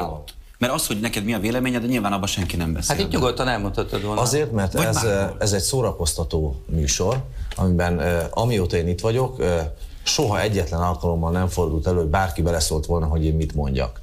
Nem. De ezt ma, ebben a rendkívüli helyzetben nem biztos, hogy mindenki így gondolja. Aki nem, így gondolja, az egyébként téved, de sokan nem így gondolják. Sokan gondolják azt, hogy itt, itt nem lehet szabadon beszélni, és megkívántam mutatni. Ezt illusztráltad azzal, hogy elmentél a Hír TV-be. Jó, Valamint hát nem súlyán azt akartam, hogy azok is figyeljenek rám, akik egyébként mondjuk a heti hetest nem kapcsolják be, mert azt mondják, hogy ott, ott majd ő úgy is tudja előre, hogy mit fog mondani. Colos, nem lehet, hogy te csak balhét akartál? Nem. Azt nem, nagyon, azt nagyon határozottan állítom, hogy én nem akartam balhét. Én éppen azért csináltam ezt, mert úgy gondoltam, hogy én ezzel tudok hozzájárulni ahhoz, hogy, eh, hogy kicsit nagyobb fokú őszintesség, eh, békesség és nyugalom legyen. Minden őszintén De láttad a Hír. TV-t hétfőn, de ágabban Láttam. És én a tudom. békéről papolsz? Én nem a Hír TV vagyok, csak ott Kinek voltam drukkoltak benne. a Hír TV-be hétfőn? Én, ezt, én tudom, hogy mi a Hír TV, és tudom a különböző teó, teóriákat. Én akkor is meg szerettem volna mutatni, hogy még egy ilyen válságos és nehéz helyzetben is lehet ezek szerint olyat csinálni, hogy az ember oda megy, eh, nyújt egy jobb Ezt kezet adott negyedszer esetben. mondod el, de válaszolj a kérdésemre. Ez a CNN-től van. Jó, kérdezek más, jó? Van más. Végre valaki, aki jól kérdez. Van más. Itt mindig el lehetett mondani, most is el lehetne mondani, el is lehet mondani, senkinek semmi baja vele, de ha te oda mégy, azzal azt az érzést kelted, mintha ezt itt mi nem vennénk be, vagy nem hagynánk. És így is kommunistázva van a műsor, így is annyi probléma van ezzel, hogy miért kell ezt a látszatot kelteni, holott te is tudod, úgy is el lehetett volna Tőled mondani. Itt a mából ez a legérdekesebb az, hogy a Jáksó, aki 2010 után nagyon hamar megtalálta az utat a kormányoldalhoz, Igen. a legélesebb kritikusod ebben a helyzetben. Szerintem nem kormányoldali kritikus volt ő, hanem inkább egyfajta csatorna lojalitás, ö, mert hát a, ezzel a jogi probléma, amire ott is utaltam, az az, hogy igazából egy egyik csatornánál levő ember az nem mehet csak úgy a másik csatornához. Noha nekem egyébként nem volt szerződésem az RTL-lel ilyen értelemben. Egyikünknek se, hát mindig adásonként kaptuk a szerződést. Mit gondoltok a mából erről a gesztusának az Andrásnak?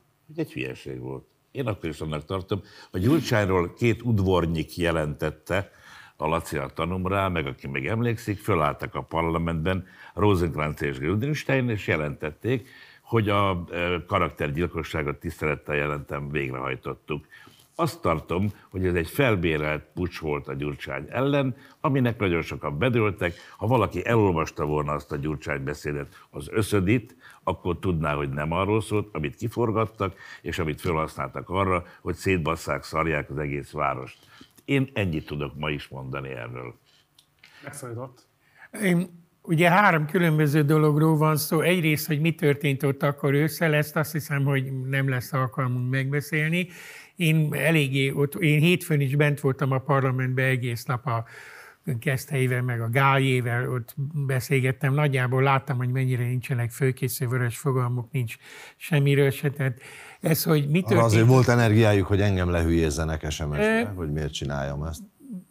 mindegy. Szóval hétfőn és kedden a Hír TV az ennek az egész provokációs sorozatnak az egyik legfontosabb eszköze volt. Tehát a Hír TV nem egy semleges tévé ebben a helyzetben, ahol oda megyek és elmondom. A Hír TV volt a legfontosabb eszköze ennek a pucsnak, ami ott történt. Tehát ez az egyik probléma, hogy jó helyen mondtad-e te. A másik meg a Jáksónak teljesen igaza volt abban, hogy elmondhattad volna ebben a műsorban, és senki nem akadályozott meg. Szerintem ez egy olyan határátlépés volt, amikor kiléptél egy műsornak a keretei közül, amelyik magát soha nem gondolta politika formálónak, te meg egy pillanatra azt gondoltad magadról, és az is akartál lenni, és ez szerintem joggal hozott ki. Nem tudta mindenki, hogy mi a baja szerintem. Érezte, hogy itt valami olyan történt, aminek nem kellett volna megtörténni, átraknak minket egy olyan politikai szereplő mezőbe, amire nem tart egyikünk segít, és ezt te akkor se akartad belátni, valószínűleg most se fogod belátni. arra emlékszem, csak a házban lakó híres zeneszerző, akivel egyházban Igen, igen. nem mondom, amikor ez megtörtént, fölhívott, nem tudtam, hogy mi van, nem néztem a hírtévét, nem szoktam azóta sem. És azt látod ezt, és beszélj ezzel az idiótak, nem mondom, mit csináljak vele, Kamilla, hát nem lakunk együtt a hajóssal, hogy maga, És úgyhogy nem, nem, rendes voltam, mert nem szóltam neked semmit. Aztán tudod, hogy én a Kamil- Nevelni kellett volna. Kamilóval én, a Kamiló megbékült velem, aztán az utolsó éveiben én adtam kölcsön neki szintetizátort, és biztos Jó, vagyok, minden hogy csak egy művé- mondom.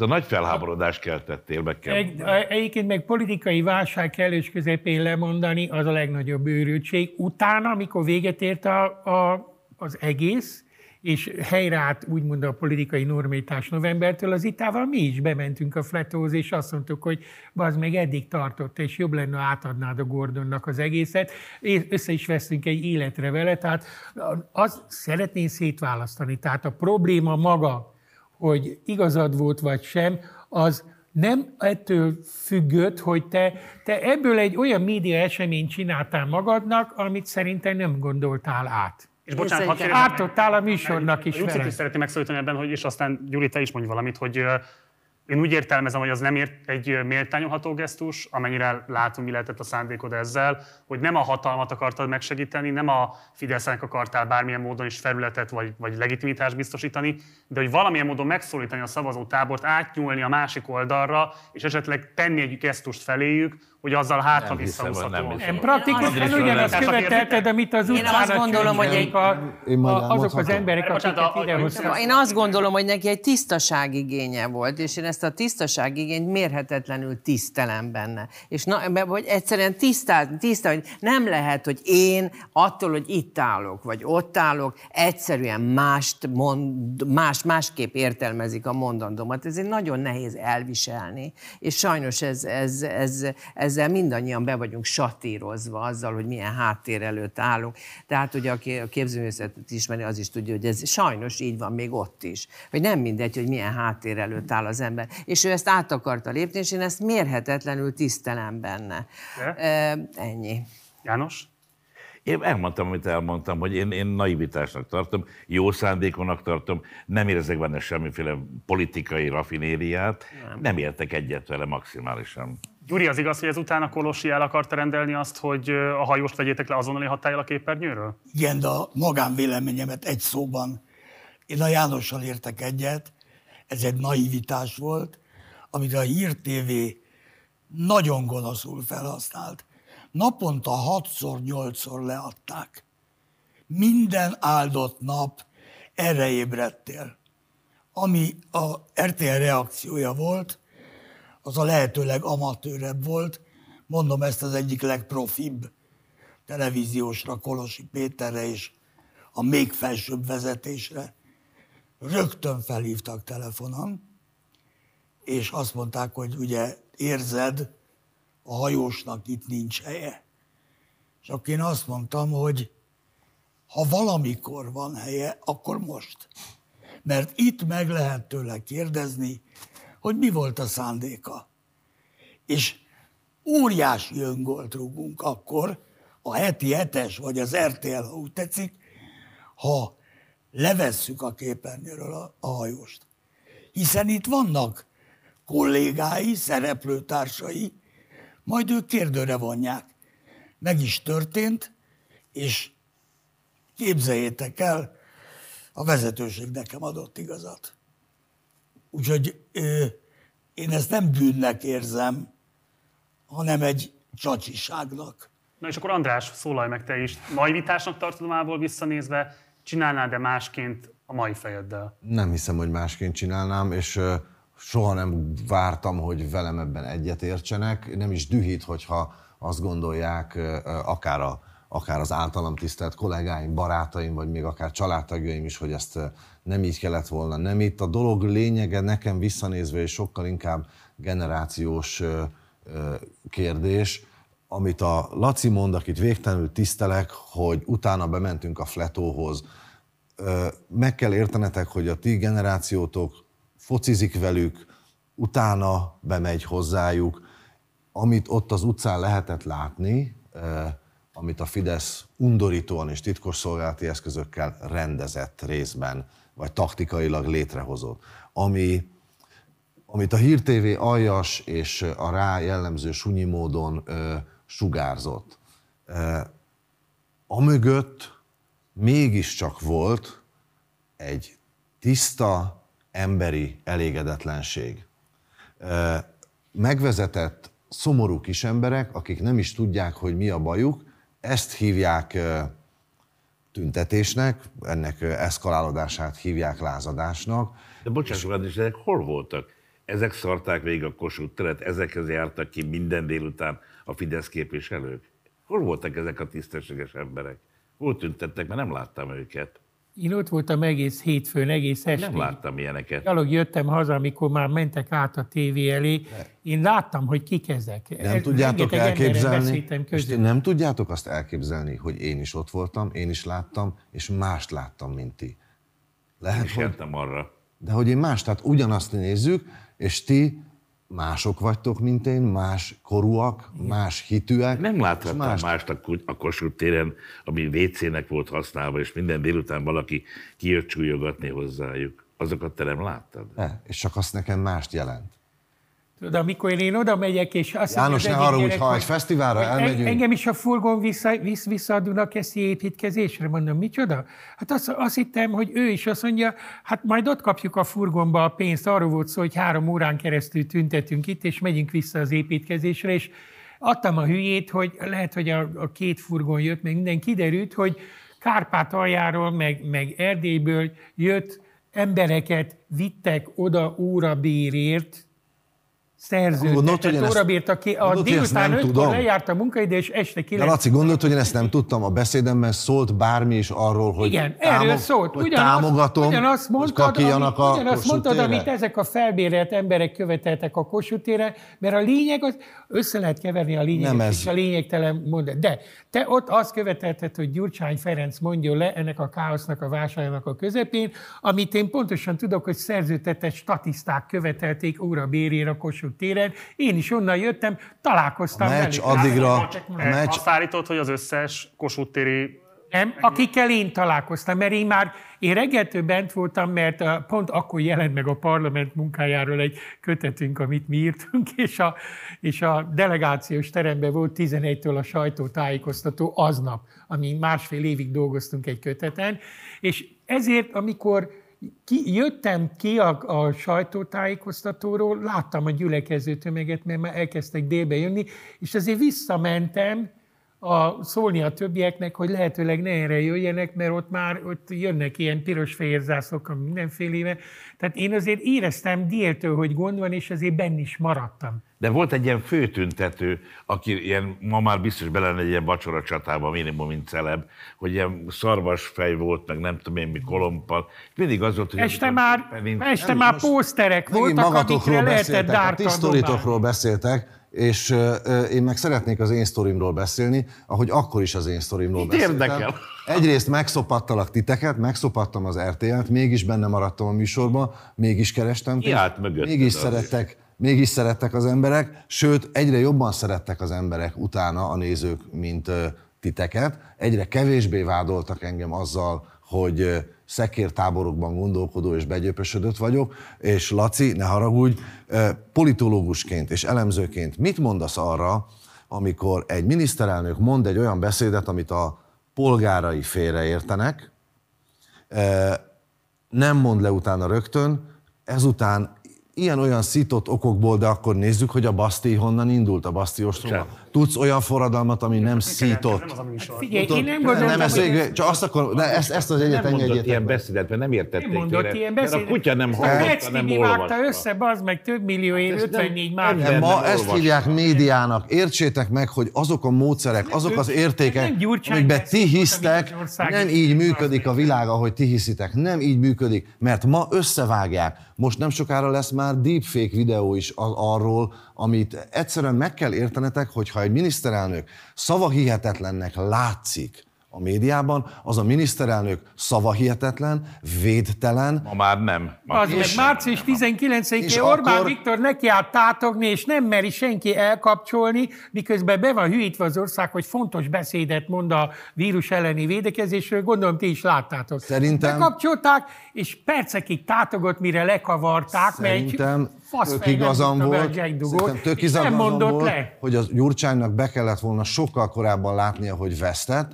Ez nem jelenti azt, hogy Orbán nem egy geci, ez nem jelenti azt, hogy nem, nem voltak, ö, bocsánat, egy Simicska idézettel csak Persze. politikai műsorban. Nekem tetszik. De hát ez a bíróságra megy. Szóval én, én nem, Azért a hími varsejt helyében mindig is kikértem. én azt mondom, azt mondom nektek, hogy szeretettel emlékezve, meg bármikor szeretettel jövök közétek, és egyébként a részemről akár holnap folytatódhatna ez a műsor. Nekem ez az ügy volt az, amikor én, ö, én le, leváltam rólatok, vagy amitől kezdve én, én tudtam azt, hogy szerintem ti soha nem fogtok érteni engem, és én valószínűleg valami mást más szellemiséget, vagy más, lehet, hogy csak más generációs hozzáállást. Ez nem is igaz, Andris. Én például ezt az egészet elfelejtettem. Ha most nem látom, nekem úgy ment ki a fejemből, azóta soha az életben. Én a mai napig nem felejtem. Hányszor találkozunk veled, akkor se jutott soha eszembe. Ugyan van. Az egész úgy, ahogy van. ez- Stratégiai kérdés. A műsornak magának egyébként nem tett jót az, hogy az egyik alapszereplője gyakorolt egy ilyen gesztust, a nézők felé a műsor elfogadottságát nem erősítette ez? De valószínűleg igen, de erősítette. Valószínűleg igen. Igen. De Kapott rendesen. Az Andrisról reakciót. eszembe nem mindig mindannyian kaptunk valamiért, ezért azért. Nekem se jutott azóta se. Nekem eszembe Mindegy, jutott. de azért nekem, nekem meg az jut az eszembe, hogy az milyen érdekes, hogy ugyanazt a dolgot kétféleképpen lehet látni. És ezt azért észre kéne vennünk, hogy ez folyamatosan van, és meg kéne próbálni valahogy megnézni a másik oldal, mit És lát. nem ezek voltak nem a műsor könnyű. legerősebb pillanatai? Tehát mondjuk a 911 kapcsán, a terrorizmus vita, a 2006-os összödi zavargások kapcsán ez a vita. Nem hiszem. ezek a legerősebb momentum, amikor volt véleménykülönbség, markáns véleménykülönbség, akár úgy, hogy most is egyébként ez előállt közöttetek? A World Trade Center volt a, Igen, a World Trade Centeres. a, a kiugró példa, a verebes farkasházi. Az nem vita volt, hanem veszekedés. Igen. Mert a farkasházi azt mondta, hogy ennyi és ne tovább, a verebes meg azt mondta, hogy vizsgáljuk meg az okokat, Igen. hogy mi vezetett idáig. Ezen berágott a farkasházi, berágott a verebes, és egy, szerintem egy jó 6-8 percig tomboltak, Ö, e- és ezzel rugoztak. Mindazonáltal az egyik legnézettebb műsorunk volt, és fura módon ö, még a végén egy kicsit vidám is. Az működött abban a műsorban is, mint a Bajorimi búcsúztató műsorban, amikor nyáron elment, és ősszel indultunk. És Igen, az. akkor nem hét vendég volt, hanem 11.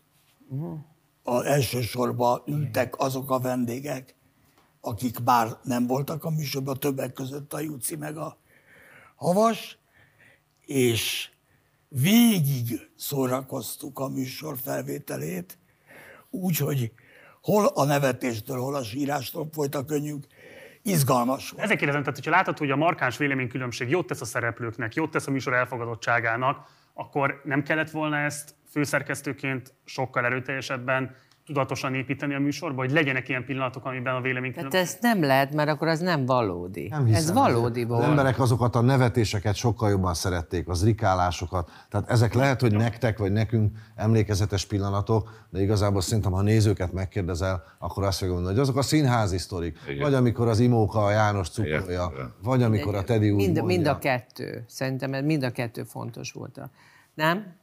Mind a kettő része fontos. Egyik a másik nélkül nem lehetett volna. Ha csak arról szól, hogy, hogy brit tudósok, akkor Mert az... volt olyan is, hogy azt mondták, hogy nagyon sokat politizáltak, olyan jókat szoktunk röhögni, és most így.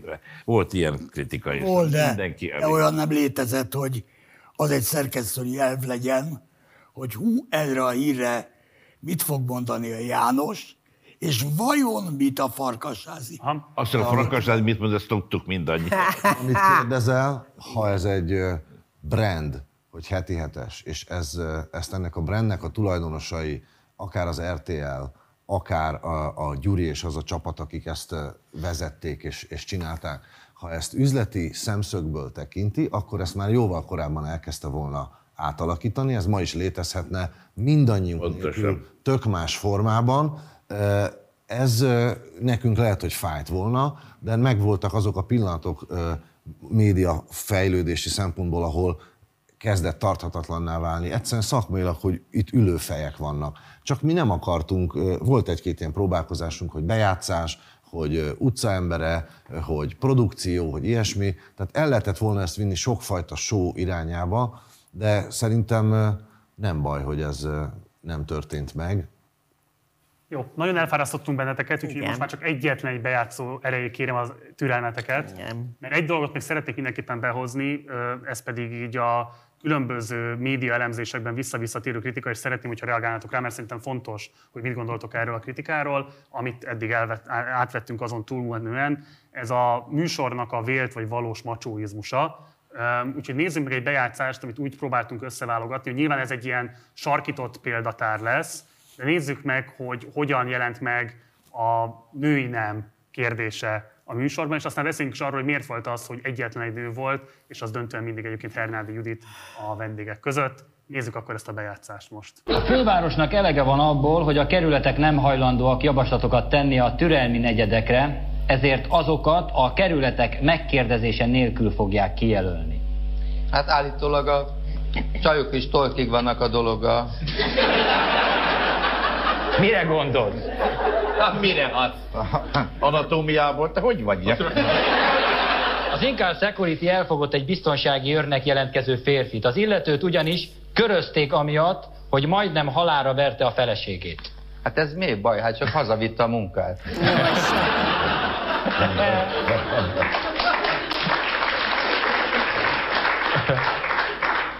Tehát ettől pénzt mi ne őrizhetne, hogy valaki a feleségét? Hát pénzszámolva, jó, az hogy meg verve.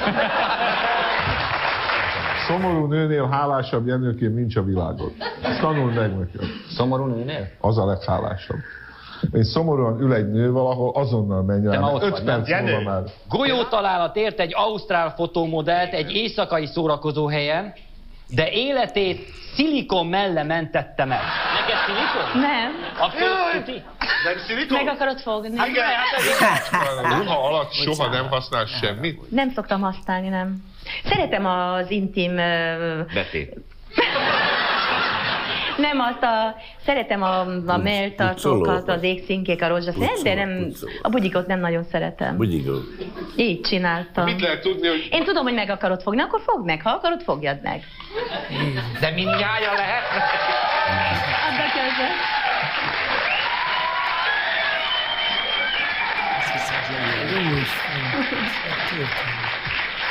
Elnézést kérek. Nem védtek? Maga gyönyörű, gyönyörű, csak ehetne. Mondtam, szedje magára valamit, és Nem, megmondta, azt mondta nekem, mert itt ugye én nagyon izgulok, és akkor mond, mit tudom én, okosság is szóba került, azt mondta, hogy az okos nőket nem szereti, csak aki van valami, és nem ilyen vágyata. Ez. Vágyat, Én megmondom, vágyatos. mit szeretne rajtad a Henrik. Saját magát.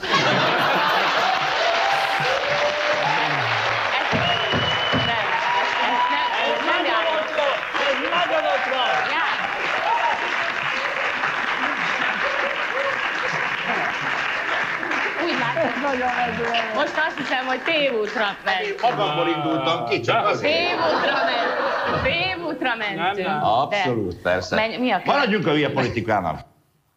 Szóval mit gondoltok erről a kérdésről? Tehát amiatt, hogy az alapcsapatban általában öt férfi, egy nő volt jelen, ezek a vádak, amik, vagy kritikák, amik megfogalmazódnak, hogy macsó vagy szexista műsor lett volna a heti hetes, Mit reagáltok erre a kritikára? Hadd mondjak valamit. Azért volt ilyen az összetétele, mert általában sajnálatos módon az, a férfiak agya az erre sokkal jobban rááll. Ez egyszerűen Mit erre a típusú humorra jobban rááll. Van egy-két nő, de az arány körülbelül nagyjából ekkora, hogyha ez fordítva van, akkor ez nem, nem működne így. Vegyük külön a női szereplőket, és vegyük külön azt, hogy mi a beszédmód a, a nőkről. A kritikák nem akkor hangzottak el, ezek most, most egy másik korszak. Igen, Ja, jó. Megváltozott a világ, Nem ahogy igaz, a, akkor is vacakoltak ez engem folyamatosan, hogy én ezt hogy bírom. Hát hogy, hogy egyszerűen ezt nem, egyszer nem vettem. azért a MeToo gondolkodás, vagy nem tudom, ennek a felszínre kerülése előtt volt ez 15 évvel, nem így merült fel. Szerintem ezt most utólag rá húzni, ez meglehetősen igazságtalan, de engem nem lep meg, ha van olyan mai néző, akinek ez visszatetsző, én se tudom a mai napig elképzelni, hogy hogy basztak a középkorban lepelbe. Na de volt egy- gyerekek, azért a, a, a, a fiúkra is egymással is vicceltek így ilyen szempontból. De, de, de, de én tulajdonképpen soha nem éreztem azt, hogy, hogy ez, ez egy határon túllép. Most, hogy így néztem ezt a dolgot, az, hogy a, hogy a Jáksó megfogta a Csicsorina mellét, azt... Csiszárjenő volt, csak a Ja, Jáksó. mindegy, bocsánat. Mindegy, akkor a csiszár, nem látok odáig, viszont már szemem már nem jó. Na Jáksó mindegy, hogy a, megfog, az, az túlzás, az erő, erőteljesen. Provokált, tehát a... Tudom, hogy provokálta, de akkor is tudni kell, hogy hol a határ. Na ez az én, ezt szerintem ezt azért nagyon nagyjából azért tudtuk mindig, hogy De, de hol a határ? Mi az a szexista? Igen. Tudom. Mi a szexista? Ilyeség. Hát ez egy baromság. Hát most már a meleget nem lehet használni, csak nem tudom mi hogy. A mesét, ha valaki leír egy gyerekmesét, amiben, amit ledarál Dúró Dóra, az, az, az nemzeti botrány. Hát mindent meg lehet erőszakolni. A Jancsi és Juliska lapátra teszi az öregasszonyt, és bekúrja a kemencébe elevenen, és vasorú bába, hát egy tiltakoztak zsidó a színésznő. nyugdíjasszervezetek. Marci, szerintem ebbe az az érdekes, ha Szeretik. hatalmi helyzetben e, zártan, kontroll nélkül éltünk-e vissza kolléganőink nőiességével? Nem. Ez nem egy hatalmi helyzet. Bármelyik e, hölgynek, lánynak, nőszereplőnek a gázsia ugyanannyi volt, nem annyi, mint az imókáé, mert az imónak az volt a műsora, hogy benyitott az ajtó, és azt mondta, hogy de mm, ti is egy milliót kaptok, ugye?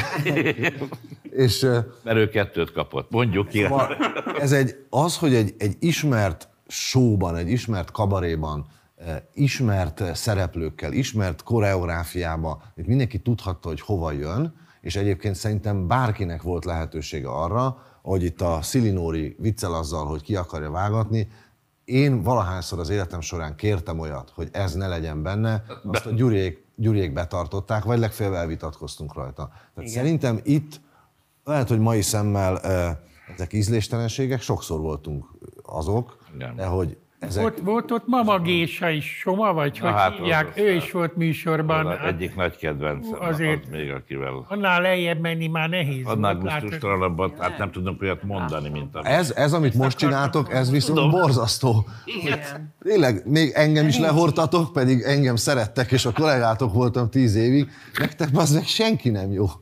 Ne a De Tereskova, se. a, az Ne. emancipáció az, hogy Ábel Anita rendszeres szereplővé válik, az is egy De csak. Nem értitek, hogy borzasztóak vagytok. Nem baj, de így szeretlek titeket, mint a szüleim. Menj el a hírtévébe, mondd be, El is megyek, az anyáméknál se bírok ki két óránál többet. Meghallgatlak titeket, nem vitatkozom. Ez a sértő, Marci, látod? Ez a sértő, ez a vicc.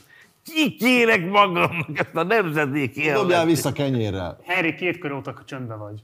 Hittem. Írt egy könyvet ez alatt. Nem, elment a kedvem az egésztől, szóval... Most?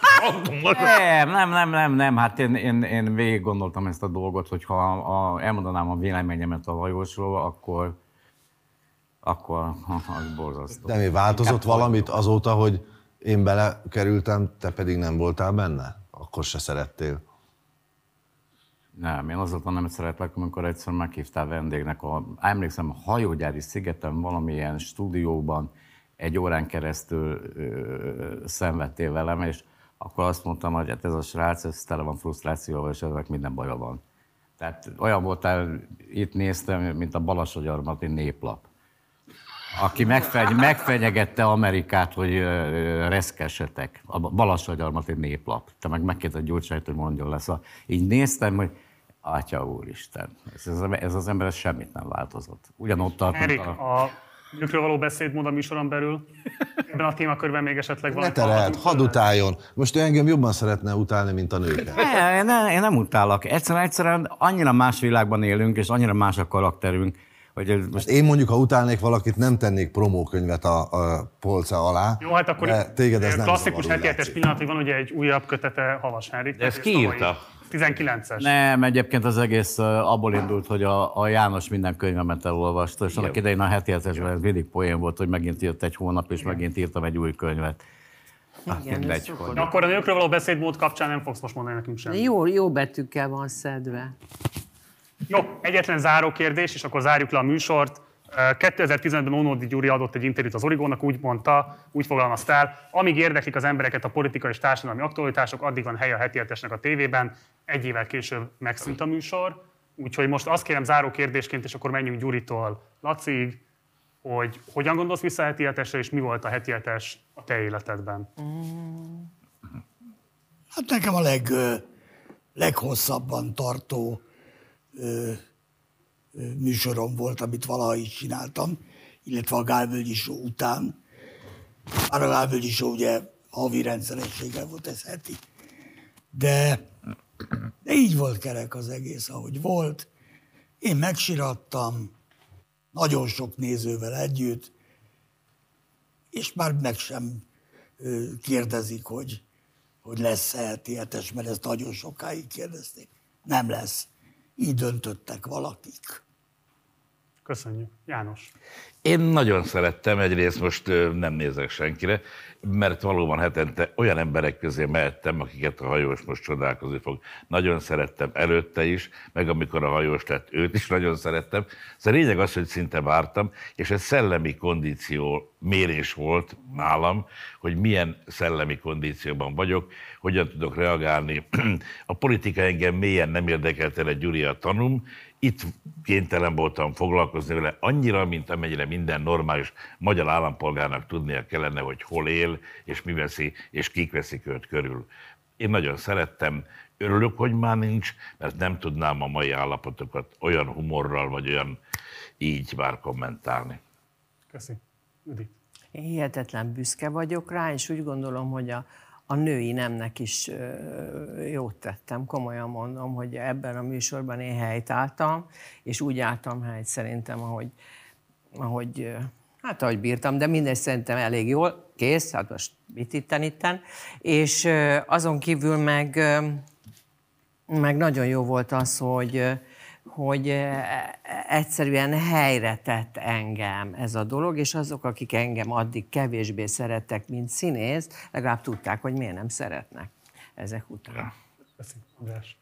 Nekem életem legnagyobb sikere, életem legnagyobb televíziós kihívása és elégtétele, fejlődés útja, és aztán akár szomorú vagy tragikomikus története, összességében leginkább a gyökereim, család, minden hülye nagypapával, idegesítő unokatestvérrel, saját hülyeségemmel, intrikával, tévedéssel együtt, nekem ez family.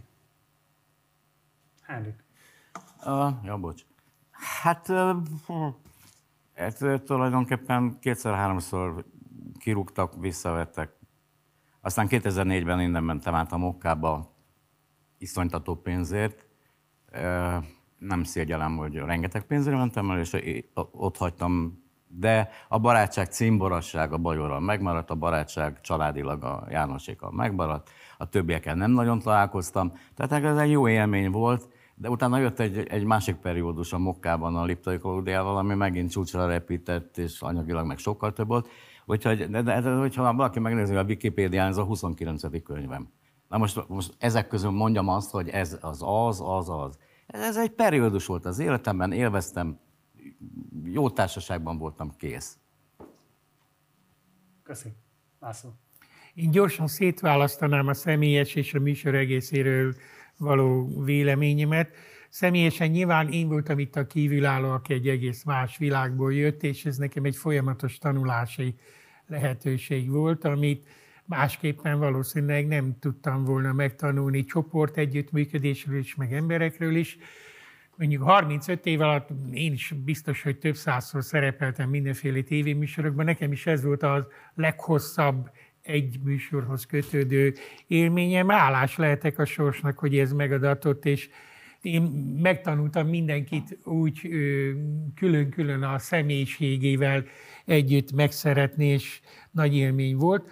A műsor egészéről viszont az a véleményem most már egybe látva ezt a 30 évet, ami 90 után volt, hogy ez a heti hetes a 2010 előtti Magyarország útkereső időszakához egy hallatlan fontos adalék volt, mert ahhoz az elitista demokráciához, amit a pártokra alapozott politikai verseny és a választásokra leszűkített politikai verseny jelentett évtizedeken keresztül, a populista, populáris demokráciát, a, a százezrekre, milliókra tartozó közügyeket a heti hetes emelt fővel és szerintem végig színvonalasan képviselt, és nagyon hiányzik a magyar demokrácia jövőjéből, hogy ez az elem kiesik, ez a populáris demokrácia, ezért szerintem nagyon sokat tett a heti hetes, és bármere járok az országban, a legkisebb falvakban is, azt látom, hogy visszasírják. Tehát nagyon érdekes, hogy talán nem gondoltok rá, hogy ez nem a magyar pesti értelmiség műsora volt, a legkevésbé az volt, talán ott utálták legjobban. De volt egy egész más, az a csöndes Magyarország, amelyik soha nem jut szóhoz, róluk nincs szó, ők nagyon szerették, és úgy emlékeznek most is vissza, most is, bármerre járok legeldugottabb településeken, ezt a visszaigazolást látom, hogy hihetetlen fontos kiegészítője volt a hiányzó demokráciák, ez a populáris változata. És ezért szerintem sokat tett a műsor, talán sokkal többet, mint amit mi annak idén hétről hétre gondoltunk. Urak, hölgy, nagyon köszönöm egyrészt, hogy egy ilyen vészteres időben vállalkoztatok erre, és itt voltatok velünk. Nagyon köszönöm a bizalmatokat, és nagyon köszönöm különösen az időtöket. Jó egészséget nektek, köszönjük szépen a munkátokat, minden jót, szervusztok! Köszönjük! Köszönjük szépen. Ez Köszönöm volt a tehát a Partizán utolsó adása 2020-ban, amikor összeültettük a heti hetes egykori tagjait. Mindenképpen iratkozz fel a csatornára, eddig mi nem tetted volna, meg használd a like, illetve a dislike gombokat a véleményed kifejezésére. Van egy komment szekciónk is, ahol várjuk a bármilyen értelmű visszajelzésedet, kérdésedet. Itt a videó alatt azt is megtalálod. Van egy Facebook oldalunk, illetve egy Facebook csoportunk, és utóbbi nap Partizán társalgó a címe. Oda is gyere el, és akkor tudunk vitatkozni az éppen aktuális témákról. Hamarosan jön majd vissza a Partizán normál menetrend szerint, január 4-től minden este 6 órától a szokásos csatornákon továbbra is megtaláltok bennünket. Az összes munkatársam nevében így kicsit megkésve is, de boldog ünnepeket kívánok, és minden jót az új évre. Találkozunk, folytatjuk veletek együtt. Minden jót. Ciao.